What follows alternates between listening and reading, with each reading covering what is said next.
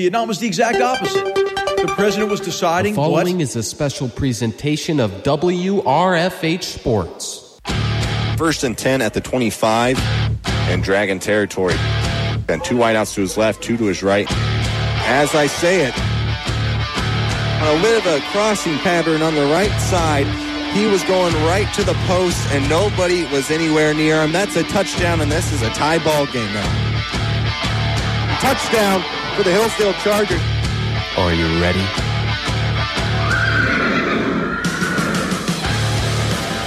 Hillsdale Charger football on Radio Free Hillsdale 101.7 FM starts now.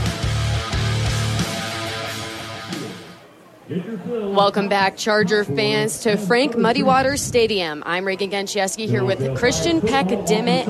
We have a great matchup here today. It's the Hillsdale Chargers versus the U- University of Indianapolis Greyhounds. It's September 11th. It's just 15 minutes before kickoff. It's 646. It's a beautiful day outside. It's 97 degrees. The trees over in the back have not started to t- change yet, so it is just a perfect summer day. Christian, we're taking on the number ranked number 12 nationally. Uh, that's incredible. They're in the GVLC. UN- University of Indianapolis is a big matchup. How you feeling about today? I'm feeling as I think as good as you can while you're missing your left tackle. Uh, honestly, it's it's summer football. It's a great day to play football, and it's the first time we've been at uh, Muddy Waters Stadium in a year now, uh, uh, two years, uh, because of COVID. They have not gotten to play in the fall. They played a, a spring season, but it wasn't as exciting, you know, because they kept getting canceled because of COVID. Uh, it is September 11th. There will be a moment of silence coming up, and you know I think we're grateful to play football today um, on this solemn day in history, 20 years after um, the greatest terrorist attack on our country. So it is incredible. It makes this even more special. So let's go back to looking at what happened last week. The Chargers played their first game of the season. They fell, unfortunately, 14 to 10 to Michigan's uh, Michigan Tech. It was uh, a back and forth game, let's say, but no one scored until the third quarter. Uh, the Chargers had the lead there, and then in the last four minutes, they actually ended up losing the game. Something that was key Ben Gino, that la- left tackle, was missing. He tested positive for COVID, so unfortunately, in our little bubble of Hillsdale where COVID doesn't seem to exist, it ended up affecting us and it ended up existing. Luke Keller was sacked seven times, and he, he quite frankly had no time in the pocket which is key for a quarterback like him who likes to rush. We have someone filling in for him. Christian, hopefully they establish that trust. What are we hoping to see out of Whit Lewis? I mean, he's uh, obviously very new, a true freshman. The left tackle, you could argue, is the most important position in football. And of course, uh, he gave up seven sacks, not just him, but the whole line. Uh, but then Keller also threw two picks, not entirely his fault, though, because as you said, he really was rushed most of that game. Not only was the first score not till the third quarter, but there was only about five seconds remaining left in that third when the field goal was kicked. So really, it, it is it was a stalled offense most of that game. It also, however, speaks to what the Chargers did defensively, and I think they have to keep that up against a red hot Indy team. That defense is going to be key. They have an incredible defense. You're looking at Alex Anschutz, Josh Josh Peroni. Yes, was targeted multiple times. I think both of those touchdowns came from being targeted at Josh Peroni. But other than that, he played a phenomenal game. Uh, John Pearson had two sacks back to back in the game. So if you can't let him get hot, he's just going to destroy you. Another thing to look for Jack Shannon, the punter, fifth year, was out last week. And Luke Keller, the quarterback, had to step in to be the punter. Now, at first, you would think, oh, that's concerning. The quarterback is going to be the punter, right? Well, Luke's freshman year, he actually was made, was all GMAC second team as a punter not just as a quarterback, which is incredible. And it makes it, I was on the phone with my dad today, who's actually a D1 official, and he was like, I was like, Dad, you don't want the quarterback out in the field for longer than he has to be. And my dad was like, Well, now it looks like they can run a fake. That's exactly right. And uh, of course, they can run a fake. He's just speaks to how versatile he is as an athlete. But as far as having the, your quarterback out on the field in another position, I think punter's just about the best one you could ask for because they are protected so much. You just about can't touch them at all.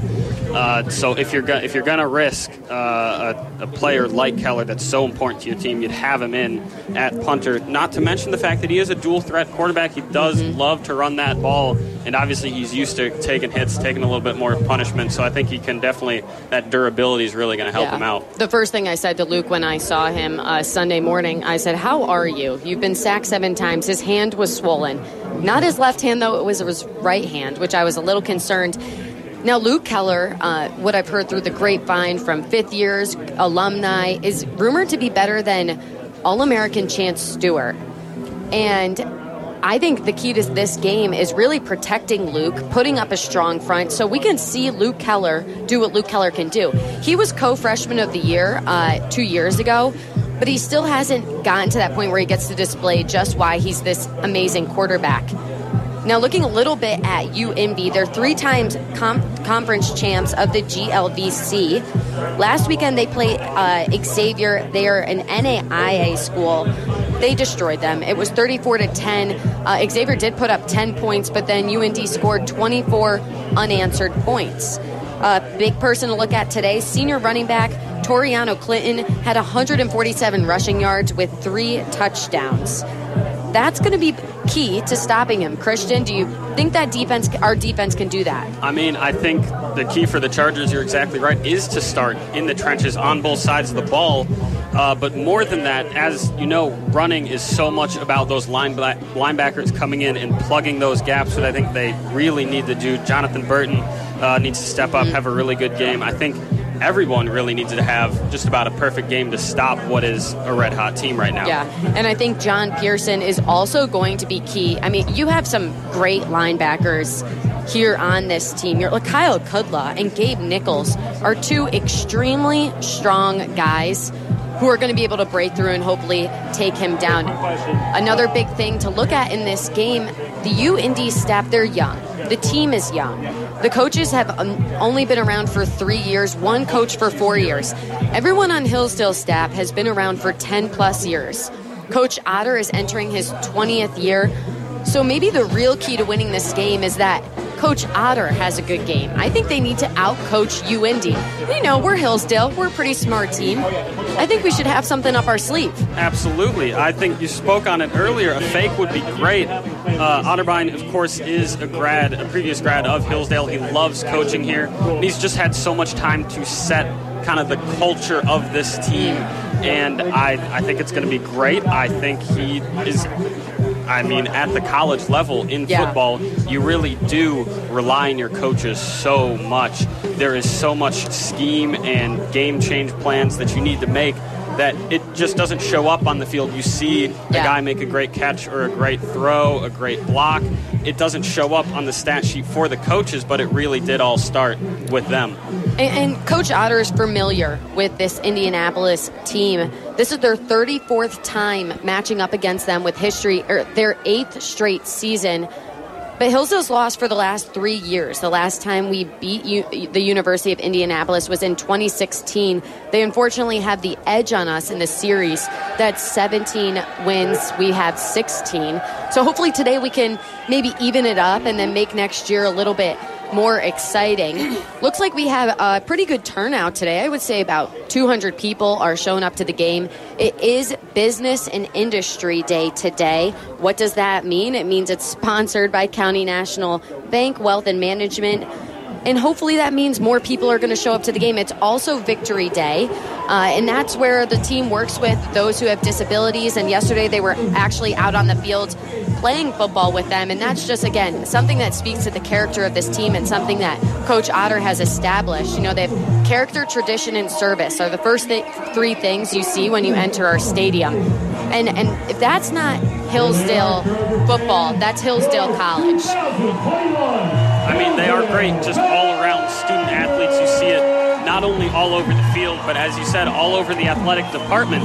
These are great people, not just great athletes that we are recruiting here. And I think it shows more on the field in competition when you when you have that drive to just succeed in all facets of life, not just obviously out on the field in this case. And, and Yeah, and your Hillsdale Chargers have run out on the field. They were led by their Victory Day participants. It's amazing, again, how these boys are so excited. Their parents lining, creating a huge uh, tunnel for the boys to run out. And what do you see? Hillsdale football, colon, priceless. That is, I'm not even a player. That's how I feel about this. We have a nice pep band forming just across the way from me. And we also have a very nice student section. We're going to take a brief moment for the national anthem here. We're going to keep you on so you can hear it with us. It is a special day.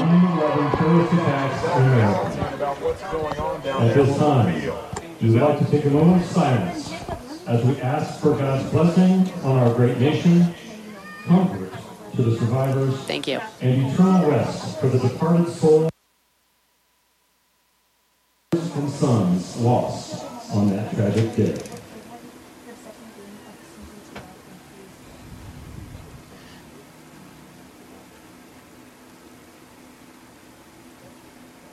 Thank you.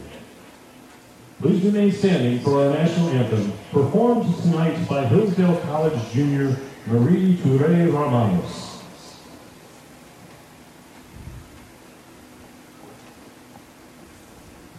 Oh, say,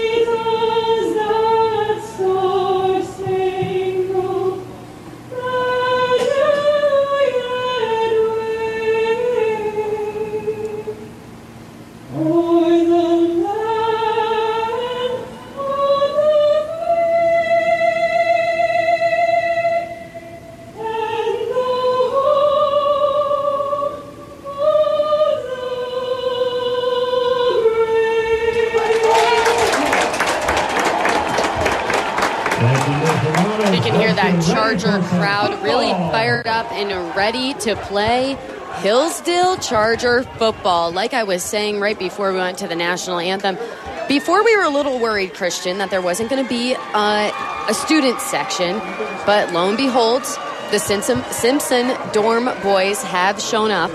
And there they are in their ridiculous costumes, and I'm sure that there is an American Heritage reader Of course. somewhere in that crowd. Of course. And it's great to see just fans gathering again, and goodness sake, without masks. We can see each other's faces. It really is. There's an energy not just here, but in all of college football that, personally, for me, is just unmatched. All facets of life. Maybe March Madness tops it or gets close, but college football just has this energy, this ecstatic feel in the air that just gets everyone going. You can hear the cheers of that Simpson crowd hyping up the captains as they walk to center field. Our captains heading out right now for the coin toss are number three, Alex Anschutz, number two, Nate Chambers, number 13, Luke Keller, number 18, Connor Maloney, number 74, Cole Johnson, number seven, Zach Herzog, and number 55, Kyle Parent. All guys that I am good friends with and are just great people as character, great captains to represent this team. And it's uh, really also special that the, the Victory Day kids also get to be a part of this coin toss. They get to stand on the side with the two. U Indy has won the coin toss. They've chosen to defer. Uh, I mean, I think that's important because, uh, of course, in that second half, the, the Chargers need to set the tone defensively, especially because, as we talked about, the Greyhounds had 24 unanswered points in their first game. Not only that, they all came in the second half. And it was mm-hmm. really apparently that halftime speech that got them hyped up, and they kind of realized they just got punched in the mouth in the first half. And I think the Chargers have to expect that and come out and know that there's going to be a push in the second half. And I think starting that defensively and getting a stop is going to be important. Yeah. And the Chargers will be running from the left to the right side of this field. So they'll be really facing, uh, or running towards their home night uh, t- end zone. That's what the words I'm trying to find here. I'm just not used to being at a football game in such a long No. time. It really has been so long, and I think uh, that anticipation just makes it all the sweeter. And man, am I ready to get this game going! Oh my goodness, we have Charger football once again. And you can see the guys really starting to bounce. They're starting to take the field. The UIndy kicker taking his sweet old time, you know, kind of jumping up and down, kicking I'm, those I'm bouncing knees. up here in the studio. Yeah, so am I. I saw a tweet, and this reminds me of what UIndy just did. They all just gathered for a little huddle that said, My favorite part about football is when the team gets together and tells each other their little secrets. and I was like, That is someone who doesn't understand football. I mean, isn't it? That's all. Yeah. That's all their secrets. That- they got that- crushes on there. That is a good point. It's 7:01 at Frank Muddy Waters Stadium on Radio Free Hillsdale 101.7 FM, and the game has started. We have a kickoff. It's going to be a touchback. It goes right over Josh Peroni's head, who is in the end zone waiting to receive. The Chargers will take the ball on the 20-yard line. Let's see what Luke Keller can get cooking. Um, I mean, he has the ability to get anything cooking that he wants. I think it really is what the line can provide him, the kind of protection that he can get. I think you need to start it in the trenches. I, I'd like starting with the run here just to, to kind of set the tone, give give the big guys a boost up in the middle. And that's a game, and right in the late of the game last uh, against Michigan Tech. I don't think we used the run game enough. Joseph Hissam takes the ball just two yards. So the Chargers will be have eight yards, second down to go. I mean, I think it, that was perfect. You got to start with the run, even though you don't pick up too many yards. It, it gets the guys engaged early. He's got three to his right, as well as a, a tailback in there as well. Luke is going to scramble over to his left. He's going to throw the ball to number four. It's going to be pass deflected by you, Indy. Trayvon Hall coming up to play some great DB work was draped all over him and knocked that thing away. So, so now it's going to be third and eight for the Hillsdale Chargers with 14:29 left on the clock in the first quarter. An early third down is not what you like here, but you got it. I think it's an obvious passing down, and we have one to the right, tight end in motion. Luke Keller, he's scrambling over to his left. He's going to throw it to number 27. That's Austin Williams. He's been a breakout player I've heard a lot about, and I'm excited to see Luke Keller going to him, especially with his key guy, Joey Bentley, out. Mm-hmm. Joey Bentley's his best friend, and in Luke's debut as a quarterback and Joey's debut, they had two touchdowns, two connections together, and it was just a special moment for the two. So being without him, I think, is a little worrisome for Luke. It's kind of like a security blanket. Luke is going to take take the ball himself. He runs to his right. It's a no gain. It's actually a loss of one yard. The Chargers now looking on the 45 yard line going in. It's second down with 11 to go. I mean, the, the first down, you definitely don't want to lose yardage there. They mm-hmm. started in a jumbo package. It was an interesting kind of draw run to the right. Obviously, when your quarterback draw, you kind of want to get downhill a lot quicker than that. Yeah. Now we have Caden Goggins lining up on Keller's right. He's going to be the running back. Number 18, Connor Maloney, is also on the right. Foose on the left, looking to run. Luke goes to oh, throw the ball back to his right. It looked like he was trying to hit KJ, who was doing a little bit of a hook, but the ball was deflected by the D line, the, the defensive line on the University of Indianapolis. That will leave the Chargers with another third down and 10 to go. The ball again on the 45 going in. 13 19 left in the first quarter. I Which- mean, we talked about Keller's durability. That's two plays in a row. He took pretty big hits there. Mm-hmm. We have three receivers on Keller's left, one on the right. He still looks to the right. That pass is deflected by U Indy, almost intercepted. It looks like Keller is more comfortable on that right side. Again, because he is getting beat, probably Whit Lewis is getting beat on that left. So now it brings up a fourth in fourth down. Chargers made no gain whatsoever on that uh, after that first first down that they made. Keller still on the field for that punt. Looks like he has pretty good protection here. You have Alex Anschutz again on his right, who's a great, reliable player for the Chargers. I gotta say, as a, as a pretty avid football fan, that might be the weirdest thing I've ever seen. Seeing a quarterback stay out there after third down just to punt the ball. And the punt is up and it is short. It unfortunately is going to hit number 89, Michael Harding, right in the back. So instead of taking a Charger bounce, it hits Mike and it stops on the 32 yard line going in for UIndy. So not great field position. It looked like that punt just hung a little too much in the air, but hey, Luke Keller's going to find his groove. I mean, he hasn't punted in I'm not sure how long, but He did punt last game. he did punt last game. I'm just kidding. And I would love to see him maybe get uh, GMAC all punter. And Oh. the, the give right away to Torian, Toriano Clinton, who just tore up St. Xavier last week, and it looks like he's getting off to a hot start. Got a big hole on the left side. And that's something that, you know, the D line I think is going to have to adjust to super quickly. You have number 99, that's a fifth, uh, fifth year senior, Joe Royer, who's going to be a key part to this success if he can really shut down. You have Kyle Kudla right behind him. The U- University of Indianapolis advances on a throw. They make the first down.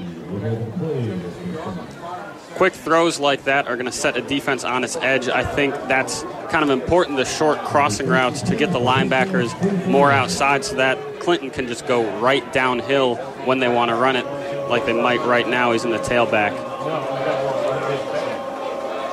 Number 18 in motion. They hand off the ball again to number 8. But the Chargers come up with a little bit more of a stop there. It looks like the D line might be adjusting, and they're adjusting quick. That's what you want to see. The big guys getting a win early. We talked about starting in the trenches, starting with the run on offense, and starting with a big run stop on defense there. Mm-hmm. Anytime you hold Clinton, you know, below five yards on, on a gain is great, and to get negative yards there is even better. Yeah. And another person to look for is Bryce Stankham. He takes that snap, he passes it off to number 16 on a nice little screen pass. Blew that up. Larry But- Burks.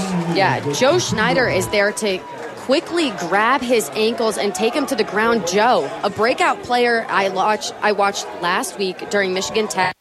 Someone who didn't really play last season, but now is a starter and an instrumental part of that defense. He came all the way from the left side to the right sideline to grab the ankles on a screen pass. And that's something that the quarterback Bryce Stancombe just did not see coming. The pass is snapped. It's a big play. Number 15, let's go up the ball. It's a long one, and it is dropped by number 81, Frank Bentley. If he would have got that, he would have been walking into the end zone, and he beat his defender, Mike Harding, pretty heftily. Uh, Joe Snyder in covered, we just talked about how Mm-hmm. you know good he's been playing, and of course got beat pretty well there. Uh, came out in a dime look on third down. Really, what you wanted for that beaten speed with speed, and he just beat him outright. Yeah, and I mean, it's better than a penalty, let us say, but um, definitely something that the Charger defense is going to be maybe hydrating on the si- on the sideline and getting ready for another place like that. The punt is up. We have number 22, Alec Foose, who's going to call for a fair catch at the Charger. Looks like they're going to mark it at the 10 yard line. Ooh, tough spot for him. I don't know about that. right. Not great field position. We're looking hopefully for some possession. It looks like it's going to have to be up to the defense to get us great field position. And that's also going to be key to the Chargers' success.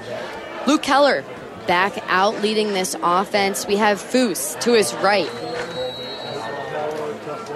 And who is number four, Christian? I'm actually not sure. He's not even listed on here. Who is number four? I love that. I Oh. love when these breakout players, you know, that Coach Otter throws into the game that we don't even have ourselves. Isaac Tesla is lining up on Keller's right, it looks like. So the ball is handed off there to Foose. We gain one yard. It's second and nine. We're now on the 11 going in. As we talked about, it is becoming a little bit of a field position game here early, and I think you just got to set the tone again with the runs. They do keep playing in this jumbo package. Another O lineman out there, tight end in motion. Yeah. Goggins to Luke's right. He's going to run to the right, keep it for himself. He'll pick up what looks about maybe three or four yards. Luke, a player that loves to run, uh, I've asked him who he really likes to model in the NFL. And he pointed me to somebody.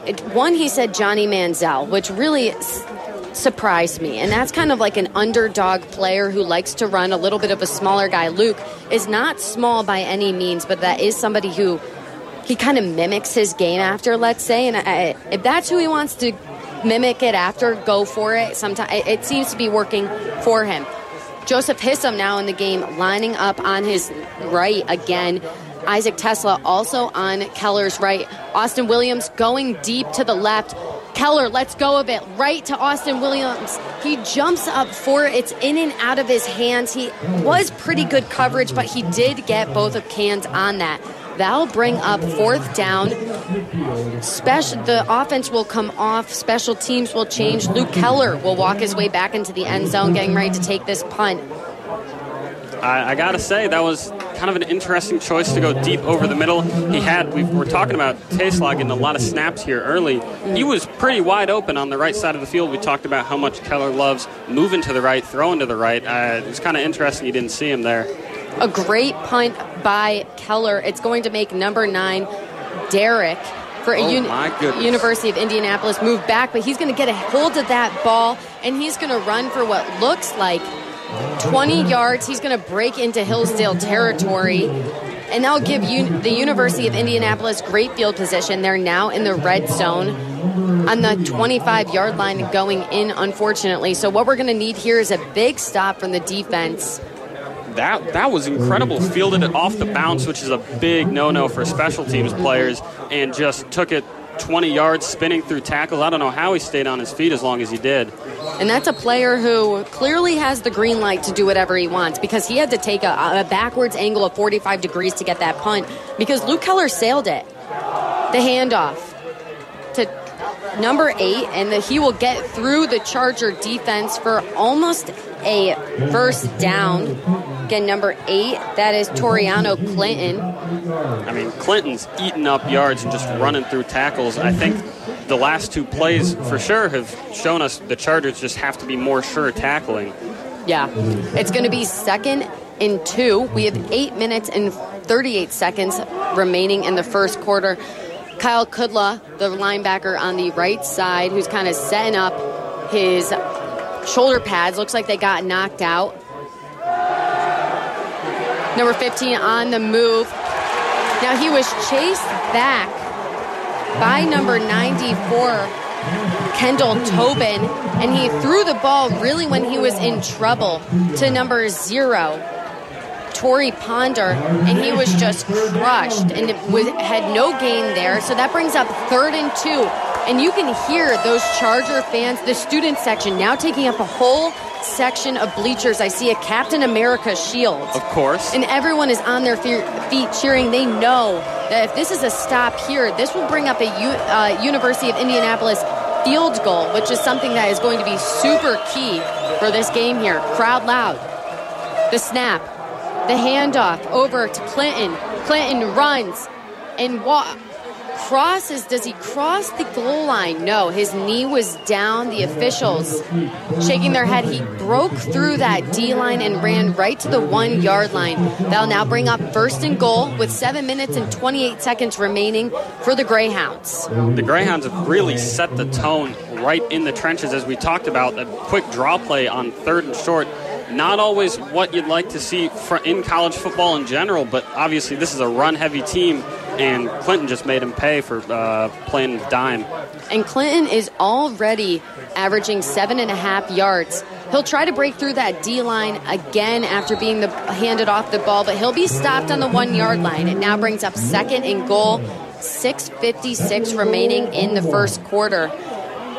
This Charger defense is putting up a pretty good fight already. We're not exactly where we want to be, but we're seeing a, a good line of defense. I think they're learning quickly and adjusting quickly. I think so. When you've got a guy as quick, as shifty, as talented as Clinton is, anytime you can hold him, especially right on the lip of the end zone, right there, is perfect. More than you can ask for. Stancombe waiting for the snap. He hands it off. He try fakes the handoff to Clinton. Takes it, tries to take it for himself.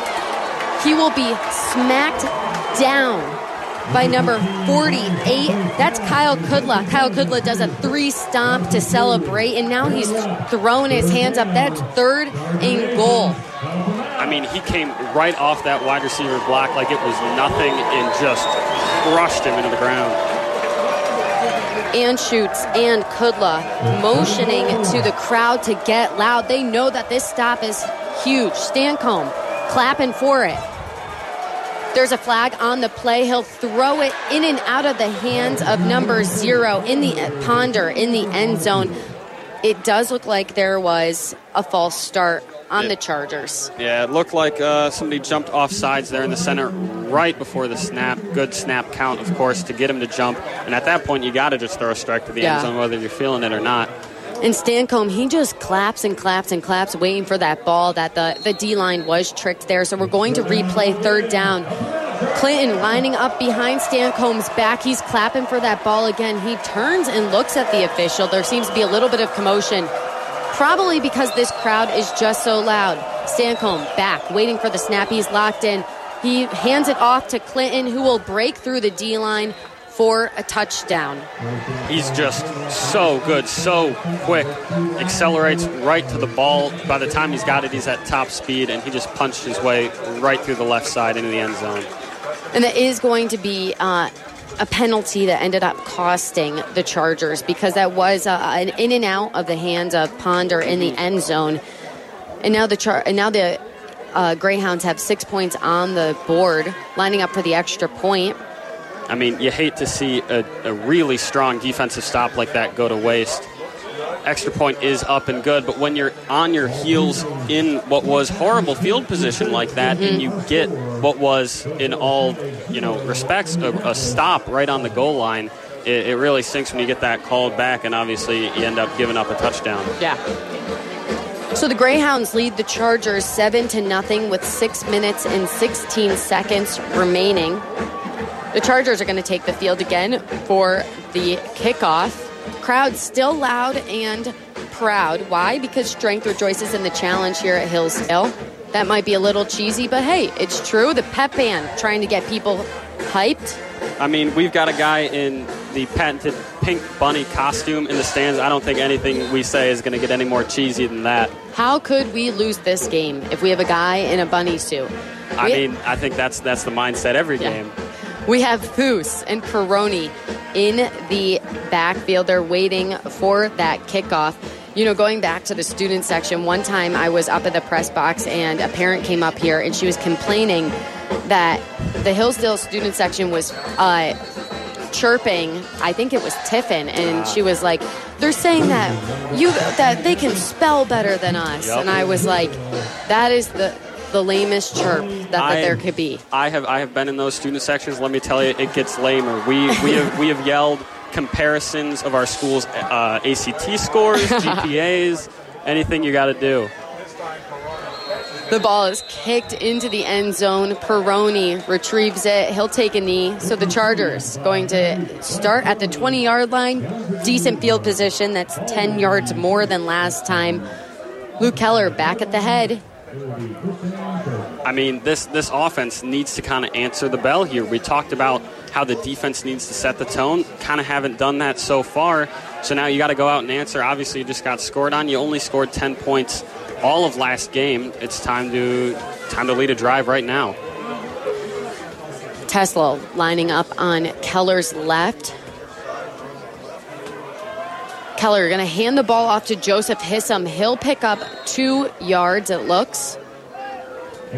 Foose over in motion, a little misdirection, trying to fake the end around there, and they do pick up two.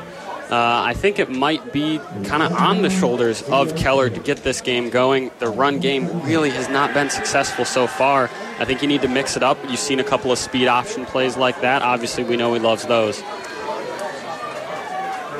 Foose will come out. Tim Boyd now lining up on Luke Keller's left. Austin William also on the left. Luke will fake the hand off and keep it for himself. He'll pick up what looks about another yard. Chargers now looking at a third down and eight to go with five minutes and 30 seconds remaining. What do I expect here? I expect a long ball, uh, or hopefully maybe a slant pass to Austin Williams. I mean, I think we do need to maybe not on this play, but play, but test deep downfield because obviously we're seeing a lot of dime three linebackers over the middle, only mm-hmm. three real linemen in there, but no safeties are farther than 10 yards downfield. I think you need to kind of test them, make them take a step back. It'll open up the run game a little more. Keller under pressure. He's scrambling. He'll get away from the pre- from the pressure. He'll scramble. He'll run and pick up the first down. He has to do it himself. And he had a bit in there in the pocket. Um, he had three receivers lined up on his left, one on his right. But he's actually, I misspoke, going to come up short. So now that's fourth and one. Chargers on the 39 yard going in. My mom has a shirt that says fourth and inches, go for it. That's what I think the Chargers need to do here. I don't know. Backed up this far in your own territory, I gotta say, I was I was with you there, Reagan. I think I think this is a kind of a tough uh, tough spot from the official, uh, but it really is fourth and inches. You can just barely see how close we are to the first down line.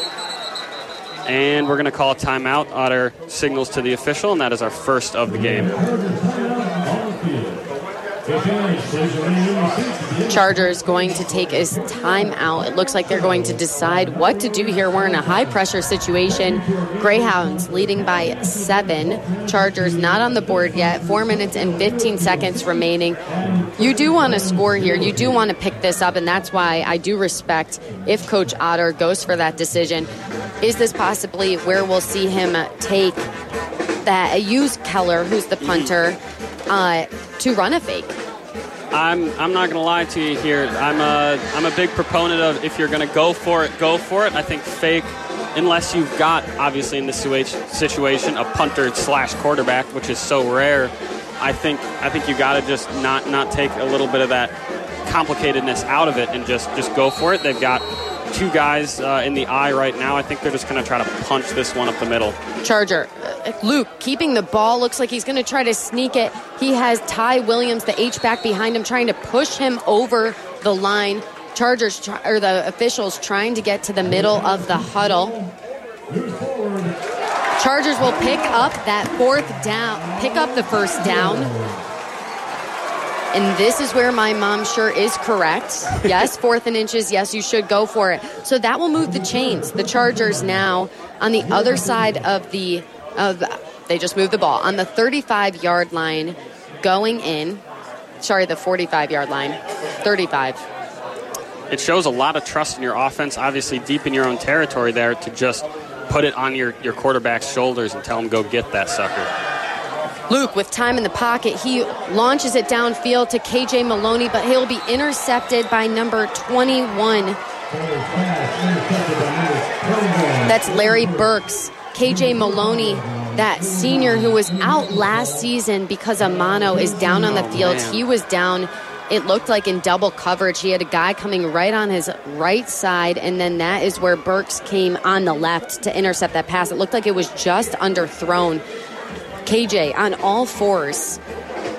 Man, you really hate to see that, but it, he does look like he's getting up pretty quickly. You really hope, of course, that it's just a cramp or something like that.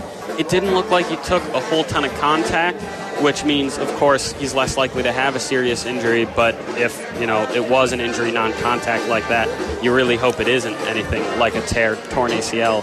It is a hot day. I don't think it was a torn ACL because I don't think he would be able to go to his knees like that. So that is a good hope. But it's a hot day. Cramps are definitely possible. So the Charger defense will now take the field. Fortunately, with that interception. Keller was throwing it deep, so the Greyhounds not in fantastic field position. They're on the 25 yard line going in. Oh, The pass man. will be thrown downfield. A deep pass that looked like what Keller just tried to do. Number nine on the Greyhounds, Alz- Alzono Derek gets that pass for what looked to be 40 yards. I mean, it was just a bust in coverage. They had the the Chargers really had no safeties over the top. A little bit of a play fake there. That's all it took for the linebackers to freeze, and Derek was wide open. No one within probably 15, 20 yards of him. And that was a, a, a great throw from Stancomb. Now we know he has a cannon. I mean, there was no doubt in my mind being a college quarterback. But now the Greyhounds are tacking on six more, and with the extra point, that'll make it seven. It's now 14 to nothing with three minutes and 24 seconds remaining in the first quarter. Chargers still not on the board. We can make a positive out of this. Keller looked to see, looked to see, or was seemingly getting in a groove, and now we're he's back on the field. The offense is back on the field. While you know a little rest is great for anybody, hopefully he can get back in a groove. So Foose and Peroni line, uh, getting ready, getting set in the end zone there. Hopefully to get a nice run back. I would love to see a return for a touchdown here. I mean, I wouldn't necessarily complain about that. Um, I think you do need to kind of answer now because we talked about the Greyhounds being, so to speak, punched in the mouth in the first half last week, and here in the first quarter, the Chargers are getting punched in the mouth a little bit right now. So I think you got to just you got to lead a drive. Obviously, the, the big drive last uh, last week for the Chargers about 12 plays long, and it, it wasn't a big strike, a big you know a big play like they were going for on that interception. I think you got to just take it a little bit at a time. Obviously, this offense isn't really built for speed outside. I mean, Christian, being a Hillsdale College athlete, I can let you know that in typical Hillsdale College fashion, we like to do it at the last minute. We're more of a second half team. Today we had an inner squad, and the team I was coaching since I'm injured, uh, we were losing until the sixth inning, and then we ended up winning the game. And I said to my team, hey, typical Hillsdale fashion, let's come from behind. So the ball was kicked off. Peroni will get the ball and he'll take a knee in the end zone. That sets up the Chargers once again on the 20 yard line. Keller again looking to get something going. But I don't see Keller. Uh, up there he is. He was hiding behind some guys. I was like, where did he go? He was busy telling them the secrets. He was busy telling them the secrets. Tesla and Boyd on Keller's right, what seems to be his favorite side. Ty Williams in motion. He's going to hand the ball off to number 26. Is that correct? Yes, it is Logan Van Erkvant, and he just had what was looked like was about to be a great play, slipped a tackle about five yards deep in the backfield, and was able to kind of run it up. Still only, still lost a yard out of it, and somehow that was a positive. Uh, good on him. Obviously, that was a tough to keep spot to be moving, in. yeah. Austin Williams looked to be in motion, second and 12 for the Chargers. There is a false start on the play, just delay of game. Is that what he said? It, it looked like, I don't know, it looked like uh, uh, offensive. Uh, That's a he- illegal offensive formation, rather, but it, it. I guess they called it delay of game. I thought they had plenty of time on that. But while he clock. rolled his hands for a false start, so a little bit of confusion it seems to be on just all ends. Two minutes and 43 seconds remaining. The Chargers now back five yards. It's second and 16. Keller with the snap, but he will be destroyed on the left side. It looks like the guy snuck by Whit Lewis, and he'll be sacked by number 49 on the University of Indianapolis's roster. That's Kyle Borgsky with the sack. Keller taking another big hit, but he's a pretty good big guy. He's about 6'5 and hanging around 260. So he can take the hits and he bounces right back up and looks to the sideline. Boyd coming off. Tesla again moving to the right. Logan also on Luke's right, lining up as the running back. Foose over on the left with Austin Williams. You have Ty helping out a little bit on the left side to kind of watch for Luke's blind side. The snap. Luke's going to launch it downfield to Tesla. Tesla in coverage. That ball was Oh, yeah. knocked out of his hands, but then it was secured back in. The Chargers, that's the biggest play of the game. They'll now move the chains all the way down to the 50 to the 49 yard line going out. The Chargers now moving into uni- the University of Indianapolis's Greyhounds territory. Greyhounds look pretty dead now. That that might be one of the best catches I've ever seen. He dropped it and caught it midair. My goodness. Keller with the snap, he goes right back to Tesla. Oh yeah.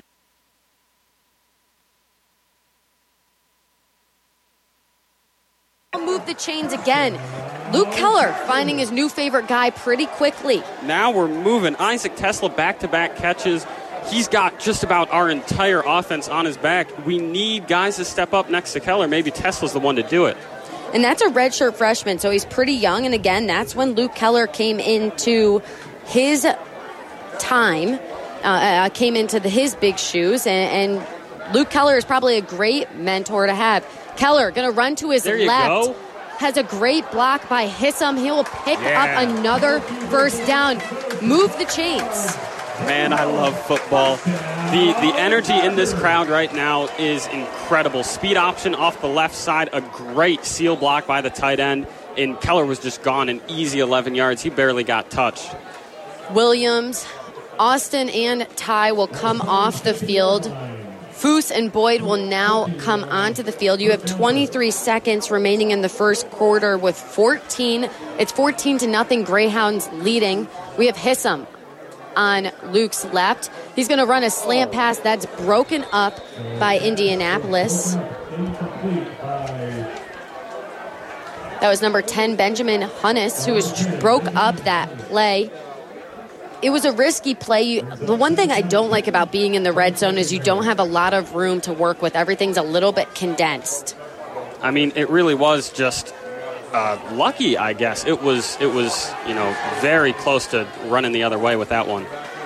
Luke with the snap. He has some time in the pocket. He passes it. He passes the ball off to number 24. That's Jack Robinson. Robinson will pick up a few yards, but there's a flag on the play. Oh man, Just wait for it.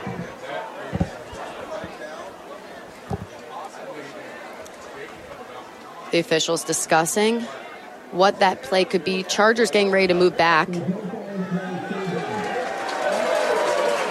There's no flag on the play. It'll now bring up third down. You know, something that's key right now is that the Chargers only have to go a few, it looked at 10 yards to try to get, or four yards, sorry, they just updated the scoreboard to get that first down. They'll bring up the end of the first quarter. It's 14 to nothing. Greyhounds leading, but the Chargers in the red zone. They just need four yards to get into a first and goal situation. We're going to take a brief break and then we'll be back, hopefully with the Chargers score.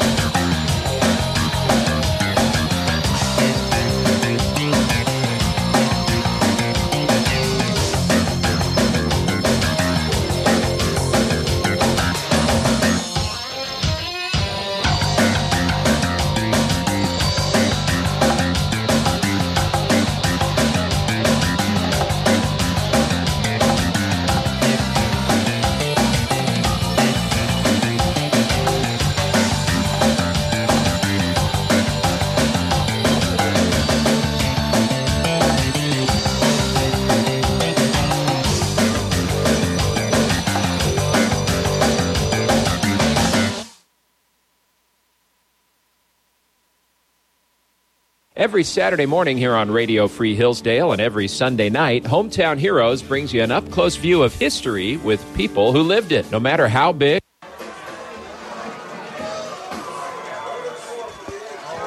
Crowd is loud, and we are back in the second quarter Oh. of the game. Keller was under pressure there.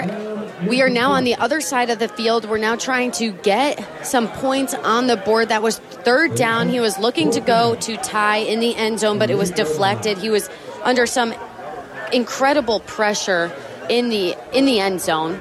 So now this will bring up a Charger field goal. I, I just watched a DB tip it away from a safety who was about to intercept that ball, so I'm, I'm not mad at mad at the result of three points here. Of It's going to be a 25 yard field goal for kicker Julian Lee.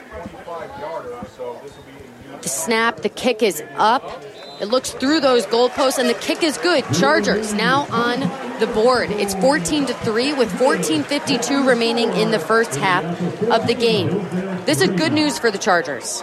Of course, you, you'd love to. Obviously, you're knocking on the door right there for you to have that end in seven, but you're not mad at that at all, especially because it was almost an interception, and you, you really answered the call. I think when you needed to. I think if you let them, you know, if you go three and out and you punt it right back, the momentum is just so much in the Greyhounds' favor. And the Chargers are gaining momentum here, which is big for them. That was a great offensive run, and Keller seeming to get a little bit comfortable on his home turf here.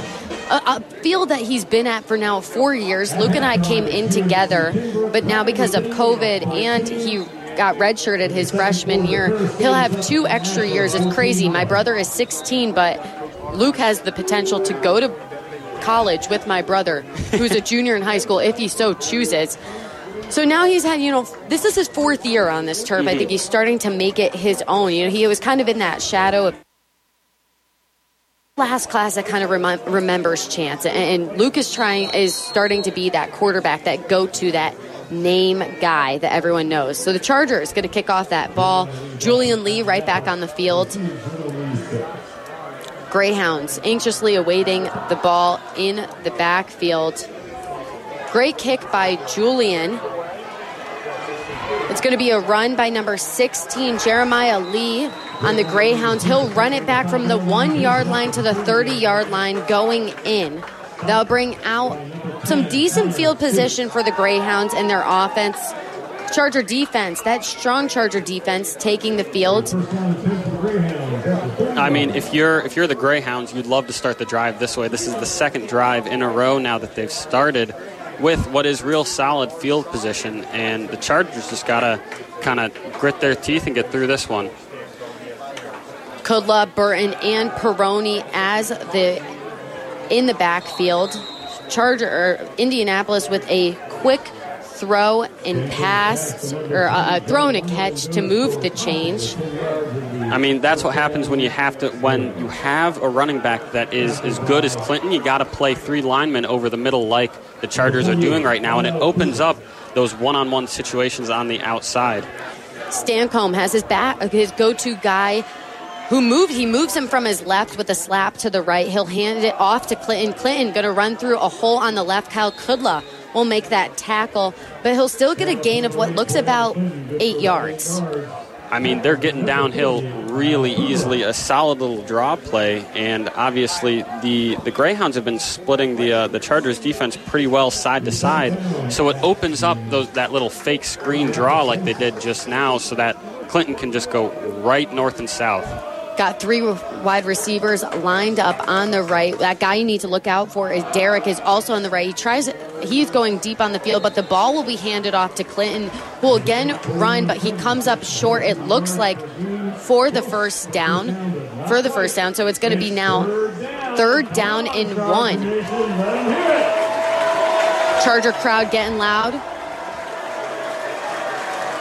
This is a big stop for the Chargers right now. They do go to the dime. They got two safeties high. Now they're bringing one down onto the right side of the field. You have Larry Burks now as the running back on Stancombe's left. Stancombe with time in the pocket. He'll try to throw the ball, but there was great protection there by number 24, Jack Robinson. But there is a flag on the play, possibly some pass interference. It's going to be on the Chargers, it looks like. You know what? If that is DPI, let's wait on it here. Charger defense already knows it's against them. They're starting to move back.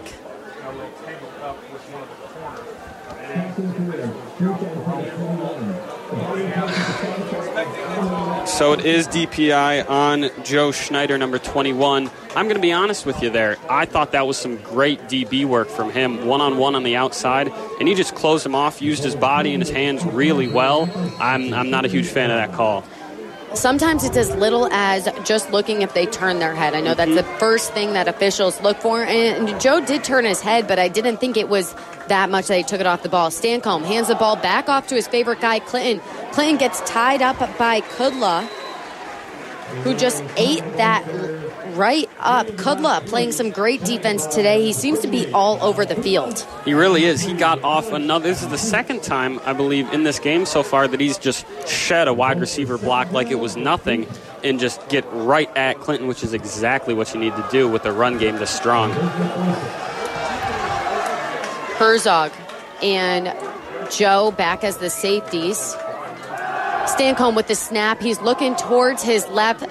Schneider beat, unfortunately, but the pass was just overthrown, so he'll get a second chance. There's 12 minutes and 30 seconds remaining in the quarter. It brings up another third down with a little bit longer to go.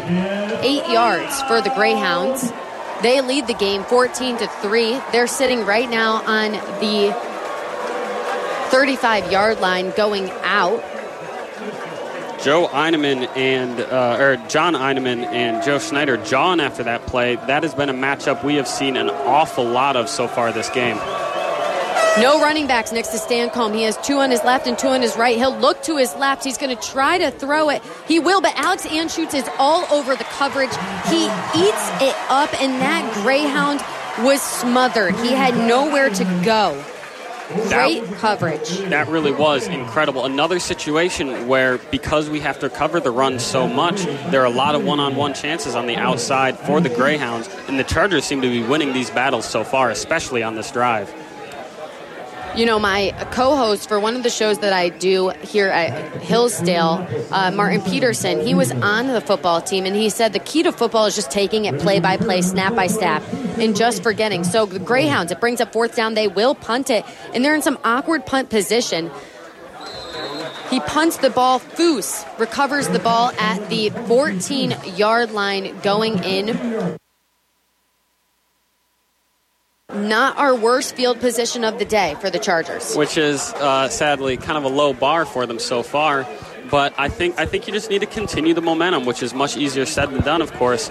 But I they just they proved me wrong. It looked like they were listening in on me. I said take it one little play at a time, little little chunks of yards.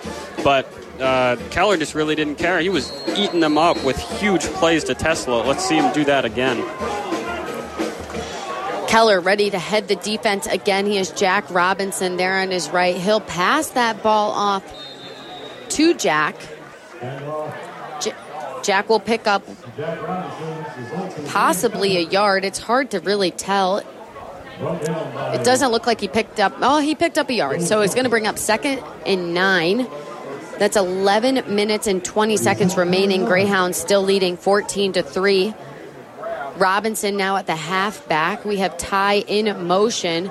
Austin and Tesla on either side of Luke. Luke will throw it to Ty. Ty picks up what looks like they're going to spot it as a for- first down. That'll move the chains. I mean, those are really important little plays like that because just sending him in motion can tell Keller if they're in man or zone. If a linebacker is following him, that's usually a man when he's trying to move across the formation. And obviously, no linebacker moved with him, and Keller just cut that zone right up. Boyd and Foose now lining up.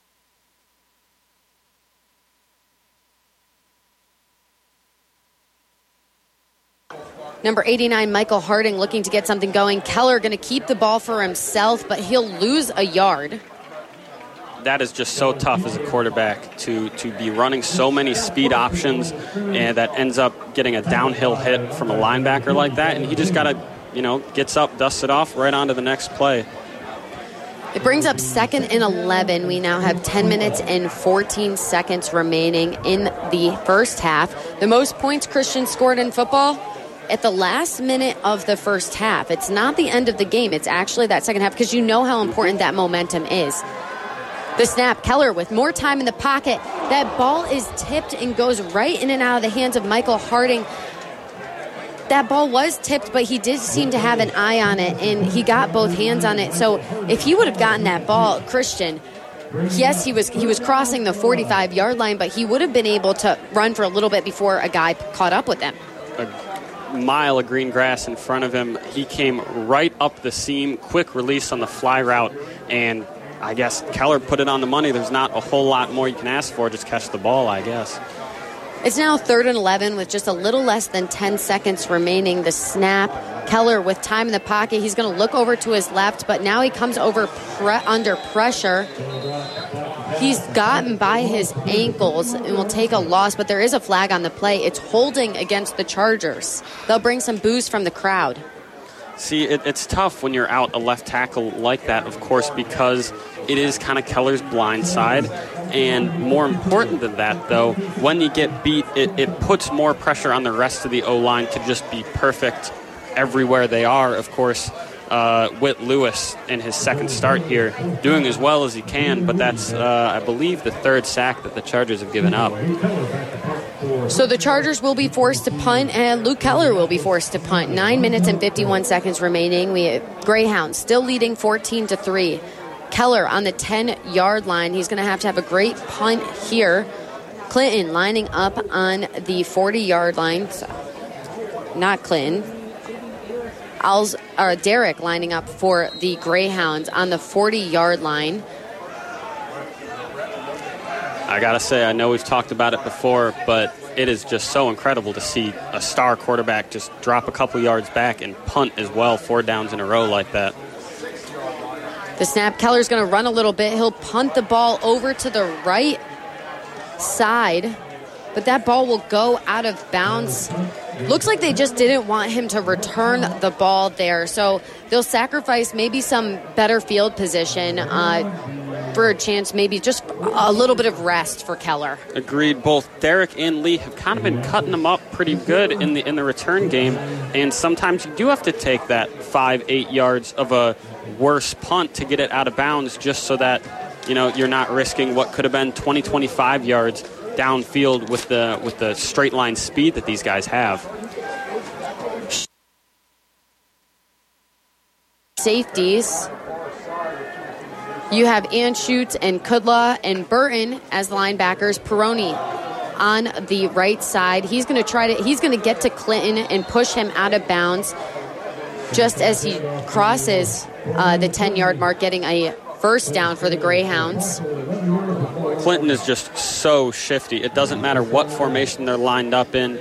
He he's taking it from the pistol usually and is just gone. He's so shifty. He he can just slip any tackle the Chargers are trying to put on him. Stancomb now waiting for the snap. He has Kellen Porter on his left, a different running. Receivers also on the left. They're stacking that left side. The Oh, ball there you go. on the handoff was mismanaged, and it will be recovered by the Chargers. The defense coming out very excited. Number 98, Max Torber, recovers that ball. So that'll bring back out the Charger offense. And hey, would Luke Keller maybe wanted to rest a little bit? Sure, but I, I I think he'll take this change in momentum Of course, let the big man celebrate. That's exactly what you needed right there. A huge turn of momentum, of course, gets this crowd right back into the game, and the Chargers have a have a chance to make this one possession. Luke looking to the sideline for the play. He'll have Logan lining up on his left. Austin also on his left. Ty Williams, the tight end, looking for a little extra help. Now he's in motion. He's going to come back over to the left, kind of protect Keller's blind side. A guy coming right for Keller. Tesla makes a great snag as Keller Oh, throws it take up the it. middle. He'll run it across the middle and down House into call! the end zone. Into the end zone. That's a touchdown by Isaac Tesla. Again, Great slant pass by Luke Keller from the cross the 40 yard line, and a great line by Tesla, who will run up the left side. That's a touchdown, an extra six points for the Chargers. They'll now Let's go, go. on to add the extra points. I was looking at just a little crossing route, and he took that 60 yards. Well, for a second there, it looked like Keller was going to be sacked, Mm-hmm. but he got rid of that ball, and that's key right there. You have the tight end, uh, Ty Williams, lining up on the left. Cole Johnson is running out onto the field to add a little bit extra of protection, but it's key that Ty is on that side to protect Luke's blind side. Because Ty was there, Keller had a little bit extra uh, second. The kick is up and it's good. That'll put the Chargers a little bit closer there now. It's now a one possession game. It's 14 to 10. Greyhounds still leading with 8 minutes and 55 seconds remaining. You you could not have asked for anything better. Tesla is lighting it up. An incredible leap into the end zone there. Make a house call real early in this game, and all of a sudden it's one possession, only 10 seconds off the clock. So the special teams will take the field. Julian Lee back out to kick the ball back off. Greyhounds looking a little bit deflated as they have it. Now the Chargers have scored 10 un- unanswered points. Uh, I think the issue really it con- continues to be in the trenches for the Chargers. Obviously, a fumble is great, but that doesn't stop them from the run game still eating it up. Almost a, a fluke play, if you will. Not to say it wasn't on the skill of the, the, the Chargers there, but you, you really need to stay solid and, and fill those gaps. Derek in the backfield waiting for the kick from Julian Lee. Crowd getting loud. My man in the pink bunny suit's just standing still. He's got to he's got to get these guys hyped up a little Yeah. bit. The kick floating about the 10 yard line. Derek will retrieve it. He'll go to run. He's going to make it past the 20, now to the 29 yard line before he'll be stopped by a fury of blue. Another solid return. Charger defense coming back out. They'll trade places with the special teams. Kyle Kudla not starting on the defense right now. Looks like Josh Peroni is also coming out. Has to be a little bit tired. Coming in for them will be number 11, Jason Gillock. Alex Andrews filling in. We have Mike Harding over covering the left side. Schneider gets beat by a little bit of a quick feet by the Greyhounds, but he had great backup by Alex Andrews there to take the Greyhounds out of bounds. They will move the chains. They're now setting up on the 41 yard line going in. Eight minutes and 36 seconds remaining. It's 14 to 10 Greyhounds with the lead, but the Chargers close behind. Chargers clapping and lining down for the defense. Stancomb passes it off to Derek, who will cross another 10 yards, moving the chains once again. It took three Chargers to take him down.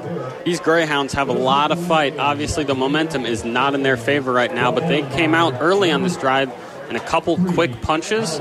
The Chargers got to settle down a little bit. Obviously, the crowd's uh, you know hyping them up. Got to keep making plays, as as Reagan said, one play at a time. Stancomb now has Clinton back over to his left. Right, one on the left. He hands the ball off to Clinton. Clinton loses the ball. Chargers recover. That guy who just came in, number 11, Jason Gillock for Peroni, recovers the ball. That's a huge moment for that redshirt freshman coming in for a very a veteran, a seasoned and a skilled player, Josh Peroni. Charger sideline going crazy.